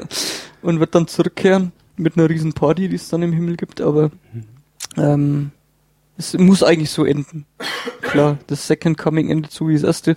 Ähm, was mir daran am besten gefallen hat, ist, dass wirklich er schafft es vor allem im ersten Kapitel und dann auch später immer mal wieder, dir so oder der ganzen Menschheit so den so äh, wirklich die Dummheit, die so auf allen Ebenen quasi praktiziert wird, so richtig vorzuhalten. Mhm. Du kannst meiner Meinung nach dagegen auch nicht argumentieren, so wie es da steht, weil es einfach so Fakt ist, ja. Mhm. Was, was, also Gott ist völlig verzweifelt, ja, was, was, was, was tut ihr? Was seid ihr alle völlig bescheuert? Und man muss auch dazu sagen, es ist auch so geschrieben, dass Gott auch da kein Blatt von Mund nimmt. Also im Original, es wird auch sehr oft, äh, kommt auch sehr oft Fuck vor. Mhm. Ja, also das ist schon, ähm, wie soll man sagen, so ein bisschen Dirty, Dirty Talk Mhm. auch mit drin. Und ich habe echt, ich habe echt teilweise am am Boden gelegen, habe ich nicht, aber ich habe echt laut gelacht, als ich allein ein Buch gelesen habe. Du hast gelollt. Das sagt schon, sagt schon viel aus. Geroftelt habe ich Geroffelt nicht. nicht. Geroffelt, aber gelollt habe ich. Genau. Also, OMG, Mann. Also die deutsche Version davon, Ja, OMG. Hab ich ehrlich gesagt ist auch wie eine gehört. Waffe. Stimmt. also das ist ein bisschen schade, dass, dass das nicht bis zum Schluss so durchgehalten wird. Mhm, Das Ah. Niveau. Das Niveau, äh, naja, das Niveau nicht unbedingt, aber es ist halt nicht mehr so lustig Mhm. wie am Anfang. Äh, aber es ist trotzdem auf jeden Fall lesenswert und Ja, klingt cool auf jeden Fall. ähm, kann man kann man sich mal so zwischendrin reinziehen. Äh, The Second Coming. Er hat auch noch äh, ein anderes Buch geschrieben, The Amateurs. Kann ich jetzt aber nicht so sagen. Ich werde mir, glaube ich, das Kill Your Friends nochmal noch mal anschauen, ähm, weil wenn er da mit dem mit dem Music Business abrechnet, das könnte auch, glaube ich, ganz lustig werden. Mhm. Also dieser Chef von äh, American Popstars, den ich immer so ein bisschen als Dieter Bohlen so vor Augen gehabt habe, der kriegt schon echt sein Fett ab in dem Buch. er ist so eine richtig so eine von völlig von sich überzeugter großkotziger Mhm. Arsch eigentlich, Mhm. der dann aber am Schluss auch schon ein bisschen so sein Einsehen haben muss. Coole Sache auf jeden Fall. So, was habe ich denn hier als nächstes auf der Liste? Die Liste ist kaputt. äh, Terraria.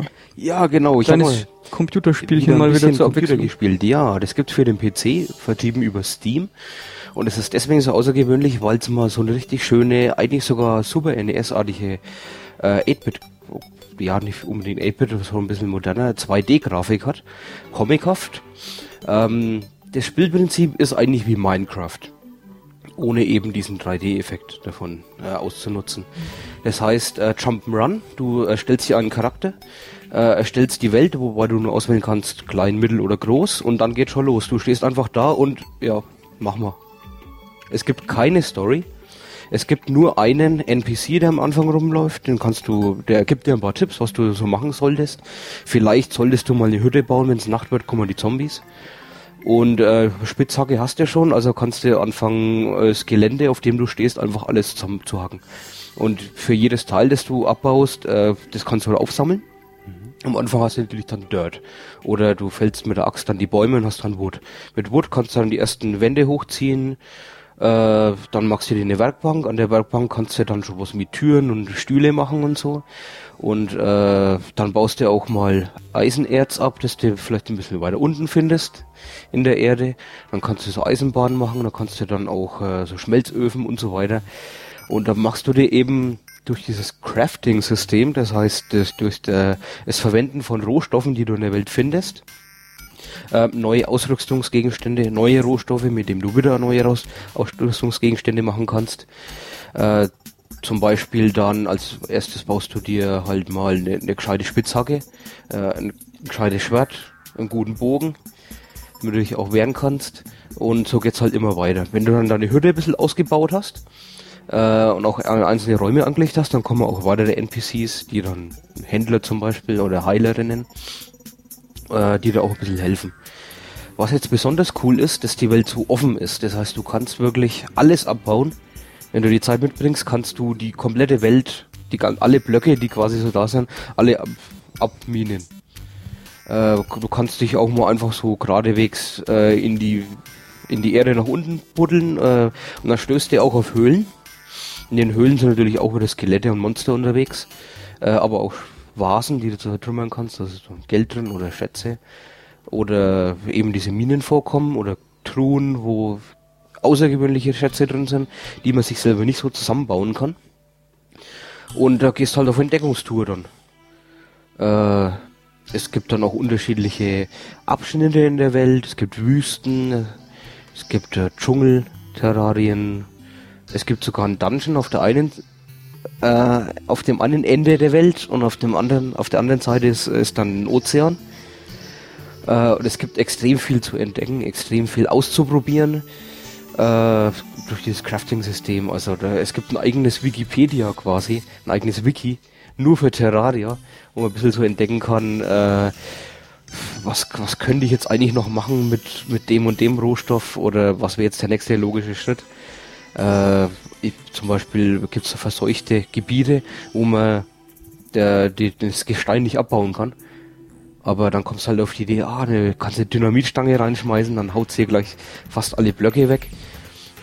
Äh, dann kannst du sogar Meteoriten zum Absturz bringen lassen, wo es dann dieses Meteoritengestein äh, abbauen kannst. Und da kann man sich dann sogar so eine Art Laserschwerter und, und Laserwaffen draus bauen. Also ist dann schon dieses Futuristische mit dabei. Das ist aber schon so die Endstufe. So weit bin ich jetzt noch nicht gekommen. Ich habe noch die goldene Spitzhacke. Jeder, der Terraria schon ein bisschen länger gespielt hat, würde mich jetzt auslachen. Du bist noch im Mittelalter. quasi. Ja, quasi, ja. Also Ist dann der Reiz an dem Spiel eher ähm, die Welt zu entdecken oder irgendwie sich selber da so technologisch voranzubringen? beides eigentlich. Ähm, ich bin jetzt eigentlich bei einem, einem Punkt angekommen, äh, wo ich von der Welt, glaube ich, schon fast alles gesehen habe. Ich war jetzt noch nicht im Dungeon, weil das ist recht schwierig. Aber vom Rest her, ich war auch schon so weit unten, dass das alles voller Lava war und so. Also Erdkern im Erd, ja, fast schon im Erdkern, ja. Also es gibt schon noch ein paar neue Sachen zu entdecken, aber es gibt halt auch schon Sachen, die sich wiederholen. Wo ich mir dann denke, ähm, ja, jetzt muss ich da wieder durchkämpfen. Wenn du mal wieder stirbst, passiert nicht besonders viel, aber du bist dann wieder in deiner Hütte zurück und musst dann wieder komplett hinlatschen. Also die, die Wege sind schon ziemlich weit. Und es ist ziemlich mühselig, mal irgendwo wieder hinzukommen, wo man schon mal war. Da kommt es dann eher so weit, dass man sich eine neue Welt erschafft und dann die Ausrüstungsgegenstände mitnimmt und dann wieder neu entdeckt. Jetzt hast du mir aber gesagt, du spielst das auf der kleinen Welt. Es Ja. gibt aber drei unterschiedlich große äh, Welten, die man sich generieren kann. Die werden alle immer zufallsgeneriert. Die immer zufallsgeneriert werden, wenn du das gleiche jetzt auf der großen Welt spielst. Dann kommst du ja äh, nie zum Ziel. Ja, genau. Also du kannst es natürlich auch abkürzen. Du kannst dir äh, ein Bett bauen, das immer mitschleppen und irgendwo hinsetzen und dann sagen, neuer Save Point oder neuer Respawning Point bitte hier. Dann hast du aber deine ganze Ausrüstungsgegenstände, die du dir vielleicht aufgehoben hast, weil dein Inventory ist nicht so arg groß. Alles, was man sich eigentlich aufheben möchte, äh, hat man quasi in seiner Hauptbasis und, und Store da halt, in, in den Schatztruhen. Ähm, das hat man halt dann weit weg und auch die ganzen NPCs, die da sind. Also man kann sich schon äh, so, so einen Respawning Point selber erschaffen, aber im Endeffekt hast du dann doch, wenn du wirklich mal heim willst, einen weiten Weg vor dir. Das ist halt so der Schwachpunkt von dem Ganzen. Ein anderer Schwachpunkt ist, äh, dass gerade in verseuchten Gebieten die Monsterdichte ziemlich groß ist. Das heißt, du kannst nicht in, nicht mal in aller Ruhe irgendwas machen. Äh, also gerade ins Inventory gehen oder so ist da ganz schwierig. Weil in der Zeit kannst du halt nicht kämpfen und dann sind schon wieder 20 neue Viecher um dich rum und du bist halt einfach nur am Hacken, bis die alle hieß sind. Ja, das, die werden aber auch ständig permanent wieder generiert, Ja, oder? ja. Also das ist nicht so, dass äh, verseuchte Gebiete, die man einmal durchpflügt hat, dann monsterfrei sind. Nee, nee, die kommen eigentlich immer wieder. Ähm, auch in der freien Welt, wo normalerweise nichts verseucht ist oder so, äh, sind auch so, so Schleimbatzen unterwegs. Äh, das sind nur die, die ersten Gegner, die man so sieht. Aber die komplette Welt ist, also alles, was auf dieser Welt ist, ist Bestandteil einer Karte. Das heißt, es gibt Ja. nicht jetzt äh, diesen Dungeon, in den du reingehst und dann Nee. schaltet in einen anderen Level um, sondern dieser Dungeon ist Bestandteil dieser, dieses quasi zweidimensionalen Querschnitts von der Welt. Ja, genau. Könntest du dann nicht einfach dich von unten in den Dungeon reinbuddeln?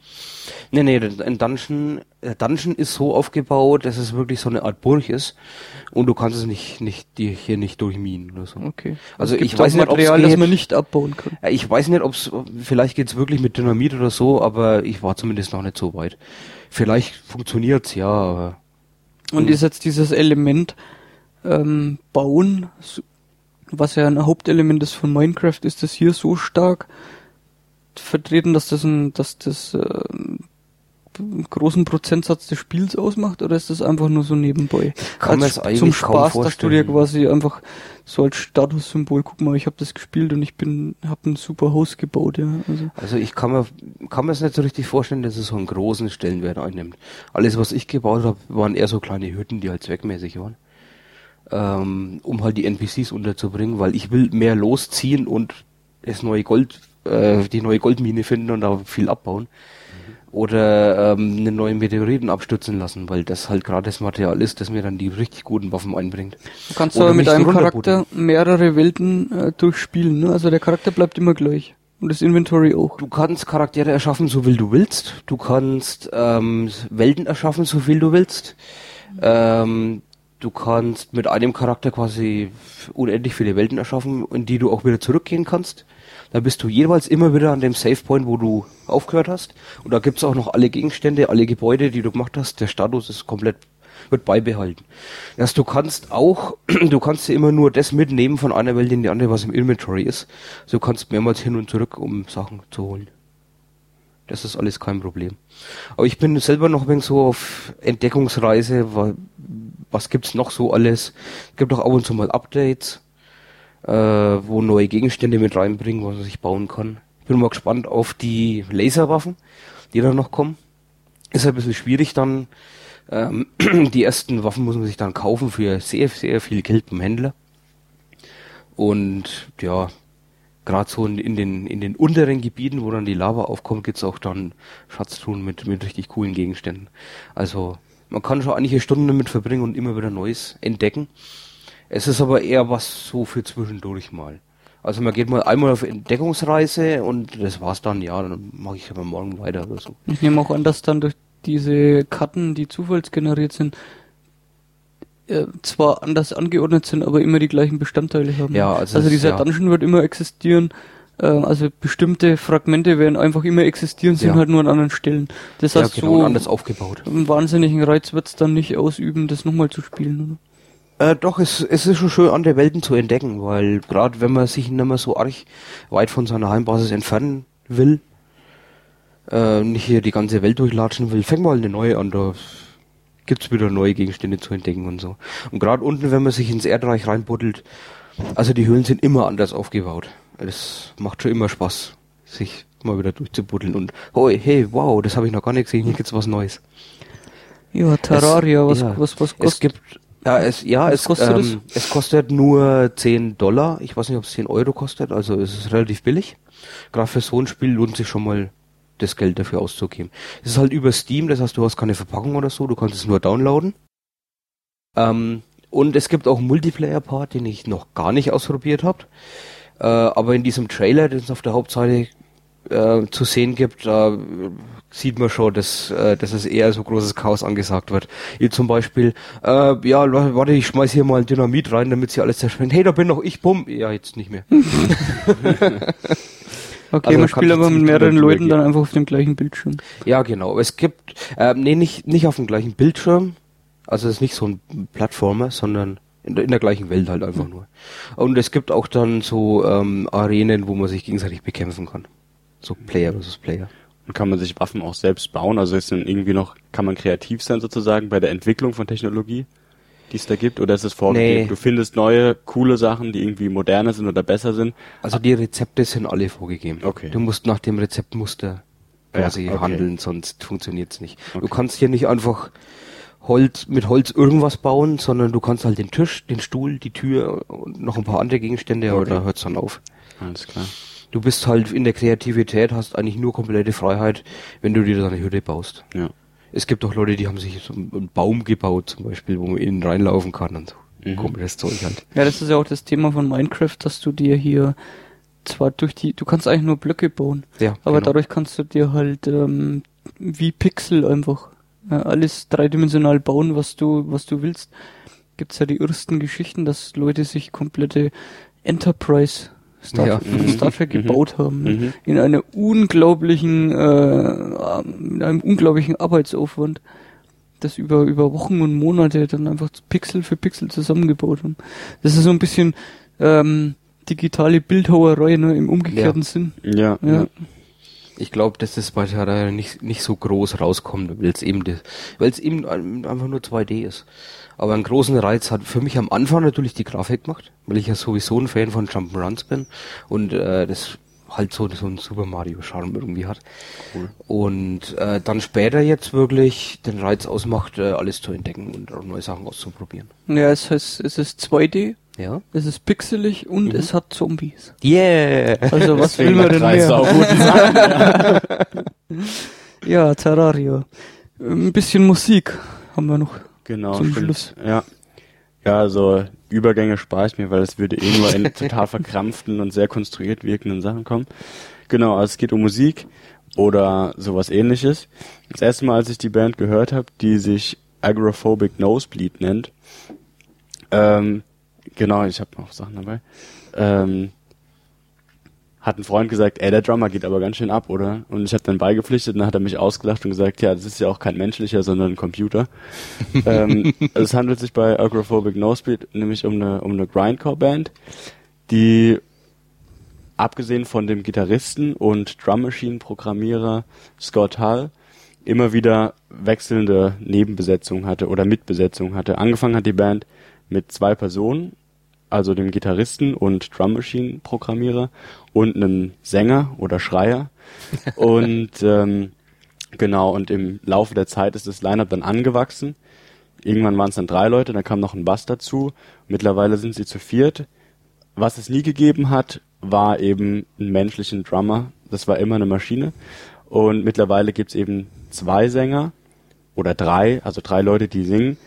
Ähm, einer, der sich so ein bisschen um Samples und elektronische Einflüsse kümmert. Ähm, einer, der Gitarre spielt und einer, der Bassgitarre spielt. Genau. Die Band ist mittlerweile oder schon, schon länger eigentlich, ähm, seit sie nämlich eigenständige Alben veröffentlicht, das was 97 das erste Mal war, mit Honky Redunction, bei dem äh, amerikanischen ähm, Riesen-Monster-Label Relapse. Also das meine ich jetzt nicht, weil es äh, ein Major ist, aber sagen wir mal, dafür, dass es ein, ein kleines Label ist, also kann man eigentlich nicht als kleines Label bezeichnen. Ist riesig in der in der Metal-Welt eigentlich und auch genreübergreifend, also von Doom über Death Metal, Black Metal, Grindcore, ähm, alle möglichen Subgenres dann nochmal Ambient, Ambient Black Metal und alles mögliche gibt's da eben. Alles mit Geschrei, ne? Genau, ja, aber nee, die haben auch Instrumentals, also die haben auch äh, auch andere andere Sachen, die haben sogar Hip Hop mittlerweile auch, ähm, aber nur ganz wenig und ähm, deckt eigentlich ziemlich viel ab, was alles mit Metal zu tun hat. Aber jetzt habe ich mich schon ein bisschen äh, fusselig geredet. Wir können ja mal reinhören, damit man überhaupt eine Vorstellung davon hat. Welchen Song? Ähm, das weiß ich gar nicht, weil ja nicht alle funktioniert haben äh, als MP3. Ja, also wir haben hier mal einen, der heißt, ähm, oh, Agoranopticon Xanophobic. Okay, mach mal an.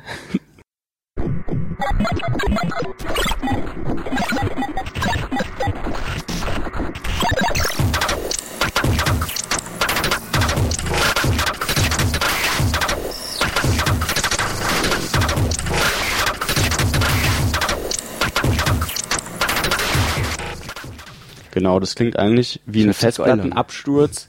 Und also jetzt bei dem, also es ist jetzt nicht so typisch für die Band. Genau, weil es ist ähm, äh, von dem PCP Torpedo, so hieß diese Veröffentlichung von 2006. Ähm, die ist auch nicht auf Relapse, sondern auf äh, Hydra Head rausgekommen, was auch ein cooles Label ist. Aber ähm, da gab's eben das normale PCP Torpedo äh, Album und dann gab's dazu oder danach oder daneben, wie man es auch mal bezeichnen will, noch so eine Remix-Seite, in der die äh, Band und auch eben befreundete Künstler, die aber alle aus dem eher aus dem Techno- oder Elektro-Bereich oder Industrial-Bereich kommen, ähm, aus dem Material sozusagen eigene Remixes gemacht haben, die auch in der, Ah, ja. die entsprechend länger sind. Also Grindcore ist ja sozusagen dafür bekannt, extrem kurze äh, Titellaufzeiten zu haben, sagen wir von vier Sekunden bis äh, 19 Sekunden oder 20 Sekunden. Und so ist es auch bei Agoraphobic Nosebleed. Also die Anzahl von Titel sozusagen auf den Alben spricht ja auch dann eine eigene Sprache. Zum Beispiel ähm, auf dem Frozen Corpse Stuffed with Dope, das ist irgendwie das erste Album, was ich gehört habe von 2002, da sind irgendwie 38 Titel angegeben und die CD selbst hat, hat äh, über 50. Ähm, also sind noch so Hidden Tracks dabei. Und ähm, genau, und das Lied eben, was wir gehört haben, ist eben so ein eher äh, elektronisches Ding. Das hört sich aber ziemlich cool an, also gerade so äh, breakig. Genau, also das sind so Breaker, so ein bisschen erinnert es auch an, an alte Thunderdome so ein bisschen und hat alles so einen, so einen düsteren, äh, kratzigen und auch noisecorigen Einschlag eigentlich. Okay, soll ich mal was Typisches machen? Genau, mach mal was Typisches. Weil hier haben wir noch Flamingo Snuff. Genau, das vom aktuellsten.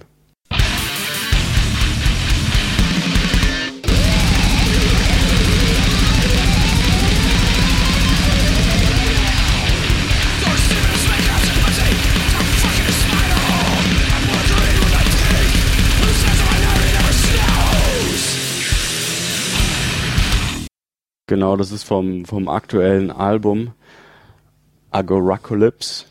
Und ähm, was man da raus, also das sind jetzt also vier äh, Leute, die zusammen Musik machen. Und was man da schon raushört, ist eben, dass es so ein bisschen mettliger geworden ist, ähm, weil weil die Gitarrenarbeit also ist auch feiner geworden und also nicht auf Soli abgedrängt, aber so sagen wir mal so ein Gefrickel. Und ähm, die die Songs sind auch länger und entsprechend die Anzahl von Titeln kleiner. Aber das Markante ist eigentlich bei Agrophobic No Split eben der Drumcomputer. Die waren auch damit ziemlich einflussreich mit dem Konzept. Äh, also sie sind dann, also 94 haben sie sich gegründet und die gibt's eben bis heute. Und also was was mir noch einfällt ist Mortician. Ich weiß nicht, ob ihr das kennt. Das ist auch das ist so eine so eine Death Metal Band, die aber auch einen Drumcomputer hat. Ähm, und ansonsten Bass und Gitarre halt und Gesang mit Menschen macht. Auf dem, auf dem letzten Album hier, dieses, was du gerade erwähnt hast, da gibt's äh, Japan Bonus-Tracks anscheinend auf einer, Japa auf einer japanischen Veröffentlichung. Einer davon heißt Werewolf Women of the US. Ja, ja genau. Also was man auch dazu sagen könnte, da bin ich jetzt noch gar nicht drauf eingegangen, so die, sagen wir mal, die Interessensgemeinschaft von oder sagen wir die Abnehmergruppe sind also vermute ich mal neben äh, cracksüchtigen japanischen Börsenmaklern vermutlich. Also du zum Beispiel? Genau. bis auf alle, bis auf alle äh, Punkte, die ich gerade genannt habe, trifft auf mich zu. genau, sind es wahrscheinlich so äh, Drogenkonsumenten und Kunststudenten, so Leute und halt Leute, die Grindcore mögen. Also es gibt eigentlich relativ viele Überschneidungen. Gerade die Anfangszeit, äh, als sie noch so Split Seven Inches rausgebracht haben mit allen möglichen anderen Bands, ist auch so ein bisschen so eine so eine crustige Kante mit dabei. Genau, und ähm, es erinnert teilweise auch an, an Anal Kant und solche Bands, also die halt irgendwie so versuchen, so Geschmacksgrenzen zu überschreiten. Ähm, aber es ist halt cool auf jeden Fall. Themenbereiche sind halt, keine Ahnung, verrückte, wahnsinnige Welt und das in Musik verpackt sozusagen. Also auf dem aktuellen Albumcover äh, sieht man auch so eine, so eine, so eine, so ein schmerzverzerrtes Gesicht, was sozusagen umgeben ist von allen möglichen äh, verrückte Medizin, Atomexplosionen, nackten Frauenkörpern, Zombies und sowas. Ja, ist aber schön, äh, die Covers. Die sind äh, so ein bisschen cartoonig. Ja, genau. Teilweise, ne? Genau, die Viele wirken- Bilder drauf. Das eine hier erinnert ein bisschen an Bill Plimpton. Ja, hier, ähm, Ja, der Split mit, das? mit Converge, das heißt Poacher Diaries, genau. Ich, will- ich frage mich immer, ob ähm, die Leute, die so Musik machen, auch, ob die das selber so als Musik verstehen oder einfach nur so als so äh, extremes Experiment. Ob die sowas auch privat äh, sich, äh, die es vorstellen könnten, sich sowas dann auch so privat anzuhören, einfach so als Musik. Ja klar, also die sind ja auch, die beeinflussen sich ja auch gegenseitig und also gerade was Grindcore angeht, also es gibt ja da auch verschiedene Fraktionen und, und verschiedene Subgenre nochmal oder oder sagen wir mal ästhetische Programme. Also das ist jetzt irgendwie schon so, geht ja teilweise in diese elektronische Ecke mit über und nimmt da so, so Samples auch mit rein. Und ähm, ja, aber klar, also die, die Leute äh, sind dann, dann so in so Communities irgendwie und Scott Hull, also das ist sozusagen der, der Gitarrist und eigentlich der, der Kopf von, von Agrophobic Nosebleed, der spielt auch Gitarre bei Pig Destroyer zum Beispiel. Und das aktuelle, wo er irgendwie mitgewirkt hat, ich weiß nicht, ob als Produzent oder Co-Produzent oder so, ist bei ähm, Jingistron, ist so eine amerikanische Math-Metal-Band, die halt auch so elektronische Einflüsse hat und ziemlich ziemlich brachial und ziemlich äh, technisch auch irgendwie dann dazu Werke geht, mit auch mit Grind-Einflüssen, aber auch so, sagen wir mal, Post-Metal-Sachen la ISIS oder sowas mit reinnimmt. Genau. Aber ja, klar, die, das sind halt irgendwie so Leute, die sich kulturell für Filme, also da sind auch teilweise coole Samples drin von, kennt ihr Alejandro Jodorowsky zum Beispiel? Ja, ja. Genau, der Heilige Berg, da haben die solche Sachen Ja, halt drin. Topo und so. Genau, El Topo und sowas hört man dann manchmal raus und halt aber auch viel Trash einfach, so 70er Jahre Trash Mhm. und so Porno-Scheiße, aber es ist jetzt kein, kein Por-Grind oder sowas, äh, Porn-Grind oder sowas. Porngrind gibt's das? Ja, es gibt alle möglichen, es gibt Gore-Grind, Porn-Grind, es gibt dann immer noch solche Subgenres, die irgendwie auch meiner Meinung nach an irgendwelche Filmgenres gekoppelt sind. Und jetzt Mhm. halt irgendwie, keine Ahnung, da, da spaltet sich dann auch irgendwie, weil Grindcore eigentlich, wenn man jetzt so ganz in die Ursprünge reinhaut mit Napalm Death oder so, schon auf jeden Fall politisch links irgendwie anzusiedeln ist und eher, sagen wir mal, kritisch oder irgendwie in so einer Distanz aufmacht. Und das hat sich dann halt stark verzweigt. Und da gibt's halt dann auch Leute, keine Ahnung, die so in dieser, äh, will nicht sagen Snuff-Richtung, aber halt diese Gewaltpornografie Sachen mit reinnehmen. Torture Porn, Geschichten Genau, wie auch diese, Porn, diese genau. üblen Filme. Ja, Das, Human das, Guinea Pig. das ist dann aber schon so auf so einer jüdische Volksfront-Ebene, oder? Ja, genau. Das ist, das ist genau auf der. Also, genau, also kann man auch nicht sonderlich ernst nehmen dann im Endeffekt. Genau. Also und sagen wir mal Acrophobic Nosebleed, dadurch, dass die eben bei so einem großen Label sind und sind die auch schon relativ berühmt auf jeden Fall. Also berühmt in Anführungszeichen. Ja. Sag mal noch einen Song an. Genau, was auf jeden Fall auch noch cool ist und was ich jetzt hier so zeigen wollte, war ähm, Computer Lethargy.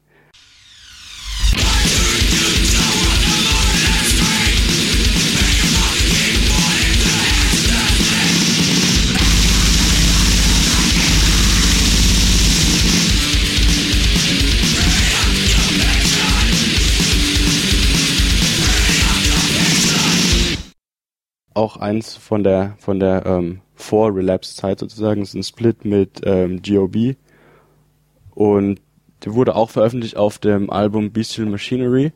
Es gab zwei Alben, die sozusagen sich ausschließlich ähm, als Hafen verstanden haben, auf der alle möglichen Veröffentlichungen draufgeklatscht sind, die eben nicht als äh, als eigenständiges Album rausgebracht wurden.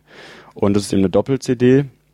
Und dann gibt's noch die Altered States of America, die als 10-Inch auf der Vinyl und als als so eine ganz kleine, ich glaube 3-Inch oder sowas. Kennt ihr die? CD? Die genau, als Ja. rein CD. Ähm, Laufzeit, glaube ich, 22 Minuten und 100 Titel. Das ist lustig. Ich habe ähm, so eine CD seit längerem mal wieder in der Hand gehabt und habe die in meinem aktuellen Blu-ray-Player reingelegt. Und der hat ja noch diese Vertiefung, Ja. aber es lief nicht. Echt? Also die bauen tatsächlich anscheinend diese CD-Schubladen Die sind wahrscheinlich genormt. nach, noch mit äh, diesen Vertiefungen, aber der Mhm. Player spielt die gar nicht mehr ab. Ja, verrückt. Ich habe gesehen, äh, die haben auch einige Splits rausgebracht. Ja. Ist das eigentlich in, in gerade äh, bei Metalcore in der Szene so üblich, dass man ganz, ganz viele Split-Alben raushaut und so? Weil ich kenne das jetzt von ähm, Melt Banana zum Beispiel, Mhm. die eigentlich ziemlich poppig sind im Metalcore, in der Metalcore-Szene. Und die haben Split-Alben rausgebracht mit Bands, die total übel äh, Musik raus, rausbringen, die halt so totales Geschrei sind und so. Ja. Ja, das hab, die habe ich aber auch, das haben sie mir mal gesagt, ähm, das machen sie deswegen, um auch diese Bands ein bisschen zu pushen. Also das ist auch Split. Singles sind immer, wenn sie jetzt von so Bands kommen wie Melt Banana, die etwas bekannter sind, Mhm. auch dazu da, um ihren Fans dann so andere Bands näher zu bringen. Genau, weil oft sind das auch, entstehen so Splits, äh, ja auch dadurch, dass die Bands miteinander getourt sind oder befreundet sind und die halt sozusagen den ihre Arbeit supporten wollen Mhm. und sagen, ja cool, dann, dann machen wir halt eine Split zusammen und dadurch wird man halt berühmt, weil der sozusagen, immer wenn die Diskografie genannt wird von einer berühmteren Band, fallen dann irgendwann, wenn man das genauer liest, ja sozusagen andere Bands auf, die, die mit denen Ja. in Erscheinung die Fans werden halt dann mit einfach mit diesen Bands auch mal konfrontiert. Genau. Ist Agrophobic Nosebleed jetzt so eine Band, die andere promoten kann? Durch einen Be Bekanntheitsgrad? Ja, auf jeden Fall. Also Agrophobic Nosebleed eben durch den Gitarrist ist ja dann verknüpft wieder mit Pick Destroyer, was so also das eine wesentlich metaligere Band ist und die halt auch äh, also komplett mit also mit Menschen funktioniert ohne Drumcomputer, aber halt in diesem Relapse Kosmos äh, ja klar ist die ist die auf jeden Fall schon ziemlich groß und kann auch Leute halt mitziehen oder so. Klar. Also mich auf jeden Fall hat sie mitgezogen. Ich finde es immer noch nach wie vor eine saukoole Band. Ja, also ich habe jetzt auch diese, diese eine Song da fast ich habe mir nämlich gedacht, dass, losgekriegt, dass dir das gefällt. Also ich kann es dir mal geben. Also das sind, wie gesagt, so mehr Remixes und der, der Metal- oder Grind-Anschlag kommt halt eher weniger durch. Es gibt ein paar Lieder, wo halt dann die, die, die Samples länger sind oder die Loops länger sind, dass du dann halt auch die Gitarren rauslässt. Mhm. Und manchmal ist es halt wirklich absoluter Noise, Brei oder halt dann auch so ein stampfender Bass und so. Was, Ja, ja. Aber auch die anderen Sachen, die äh, so typisch in die Metalcore-Szene reingehen, also vom, vom Stil her. Ähm, ich finde komischerweise bei mir, dass hauptsächlich die extrem aggressiven Sachen funktionieren. Wenn's, wenn, also, wenn ich Metal höre, dann muss es entweder extrem hart sein oder extrem aggressiv, am besten beides, weil sonst finde ich schnell langweilig. Ja, genau. Also ja, also das funktioniert ja dann auch immer unterschiedlich und äh, die ja die Abwechslung, keine Ahnung, spielt dann auch noch eine Rolle, Ja. die bei Agrophobic Nosebleed absolut nicht gegeben ist. Aber das ist auch geil. Ich Ich meine, mal aus. ja, das ist halt so ein, so ein Brett, das überfordert einem am Anfang. Ich finde, der Reiz von der Musik liegt auch ein bisschen daran, dass man sich sozusagen, dass man so reinfinden muss. Noch mehr eigentlich, also umso umso mathiger es wird sozusagen, Mhm. umso komplexer die, die Strukturen sind, dann, dann erinnert es irgendwie, ja, es erinnert nicht, das wäre zu viel gesagt, aber das ist so komprimiert alles und so schnell, ein so schneller Wechsel findet in der Stadt, dass man da eigentlich äh, das gar nicht genießen kann, sondern sich da richtig reinarbeiten muss, fast wie atonale Musik oder sowas. Aber klar, ist halt cool, ist halt ein Brett auch. ja. Ja, ich habe auch ein bisschen Musik mitgebracht. Äh, diesmal, ja, eine bisschen eine andere Richtung. Geht mehr so, äh, tja, wie soll man sagen, so Industrial und Dubstep und Breakcore und so in diese Art von Musikschiene rein. Und zwar gibt's da einen, der heißt Sonny Moore, der hat früher in der Band gespielt, From First to Last, das ist irgend so ein AFI-Verschnitt, ja, Emo-Zeug. Äh, der hat anscheinend keinen Bock mehr gehabt und hat sich dann umbenannt in Skrillex und äh, macht da seitdem jetzt halt eben so Industrial-Musik. Die erste Platte, die er rausgebracht hat, ist noch Gypsy Hook und auch gar nicht unter dem Namen Skrillex, sondern noch unter äh, Sonny, glaube ich, oder sowas in der Art. Äh, und da können wir mal in den ersten Song reinhören, der heißt Gypsy Hook. She's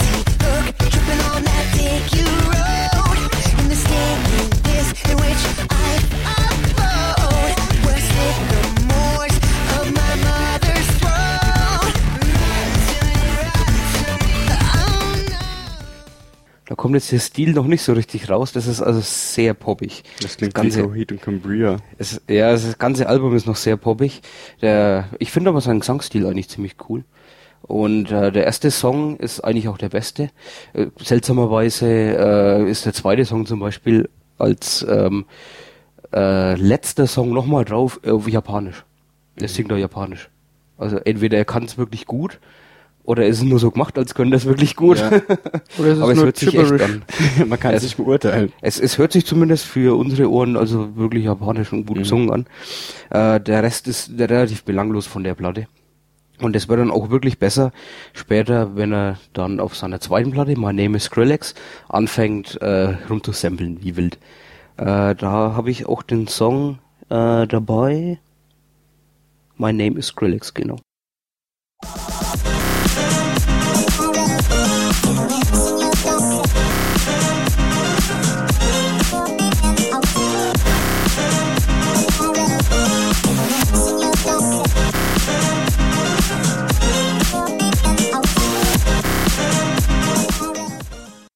Ja, da fängt's dann auch schon richtig an, ein bisschen so Dubstep-Elemente mal mit drin und so. Aber richtig cool wird's dann auf seinem dritten Album. Äh, da hat er dann richtig angefangen, sich wie blöd tot zu samplen quasi. und da gibt's auch den Song Scatter. Und äh, das ist quasi so die Nightmare-Variante von Dubstep. Und die hat mich auch auf den Namen überhaupt wirklich gebracht. Und selbst von Renard und so habe ich sowas noch nicht gehört. Also das dermaßen brutal und aggressiv quasi schon zu machen. Äh, aber wir können mal reinhören in Scatter.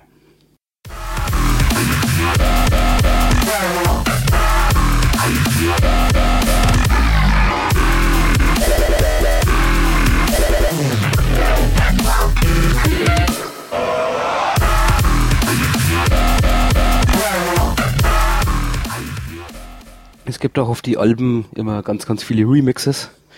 Äh, vom, vom ersten bis zum letzten jetzt. Äh, also wenig Songs, meistens nur so vier Songs oder so.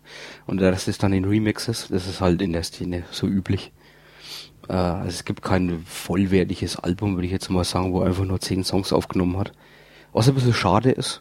Aber ich hoffe, er macht weiter so, weil es hat sich eigentlich nur gebessert von der, von der Stilrichtung her. Ja, ich finde ich auch. Also, von dem, was ich jetzt gehört Ja, habe. ich Also denke ich mir, dass euch sagen, die das- ersten Sachen nicht so Das erste war oder? völlig unerträglich. Das war für mich so irgendwie, das erste, das erste, was ich gedacht habe, war Michael Jackson.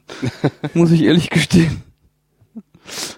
Ja, naja, wie sind, sind so die letzten Sachen? So das Ja, das letzte war okay, das war ähm, ziemlich cool eigentlich. Ja, das finde ich auch cool. Ich habe es auch schon gehört, oder? Das haben wir mal zum Trainieren gehört. einfach. Ja, ja, genau, ja, zum Trainieren ist gut, ja.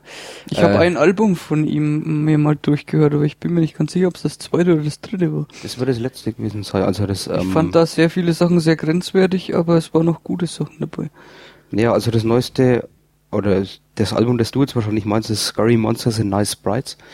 Und, äh, ja, genau, das, da hat er eben dann diesen Dubstep-Stil äh, vervollständigt. Es gibt jetzt auch wieder ein, ein noch neueres Album, aber das sind auch wieder hauptsächlich Remixes drauf und äh, nichts besonders Neues. Von daher warte ich eben, dass er Was- demnächst vielleicht was, Was ich Cooles gerade mal gesehen habe, der Typ ist äh, Baujahr 88. Ja, ist Das- ziemlich der jung. ist ja Der ist jünger als wir. 23. Das ist Mhm. ja, also der ist ja noch, äh, der hat ja noch gar nichts gesehen von der Welt. Was erlaubt er sich? Aber da ich schon Remixes erwähnt habe, hier habe ich noch einen ähm, von Scurry Monsters and Nice Sprites. Äh, ist von Noisia, das ist so eine dänische äh, Industrial Band.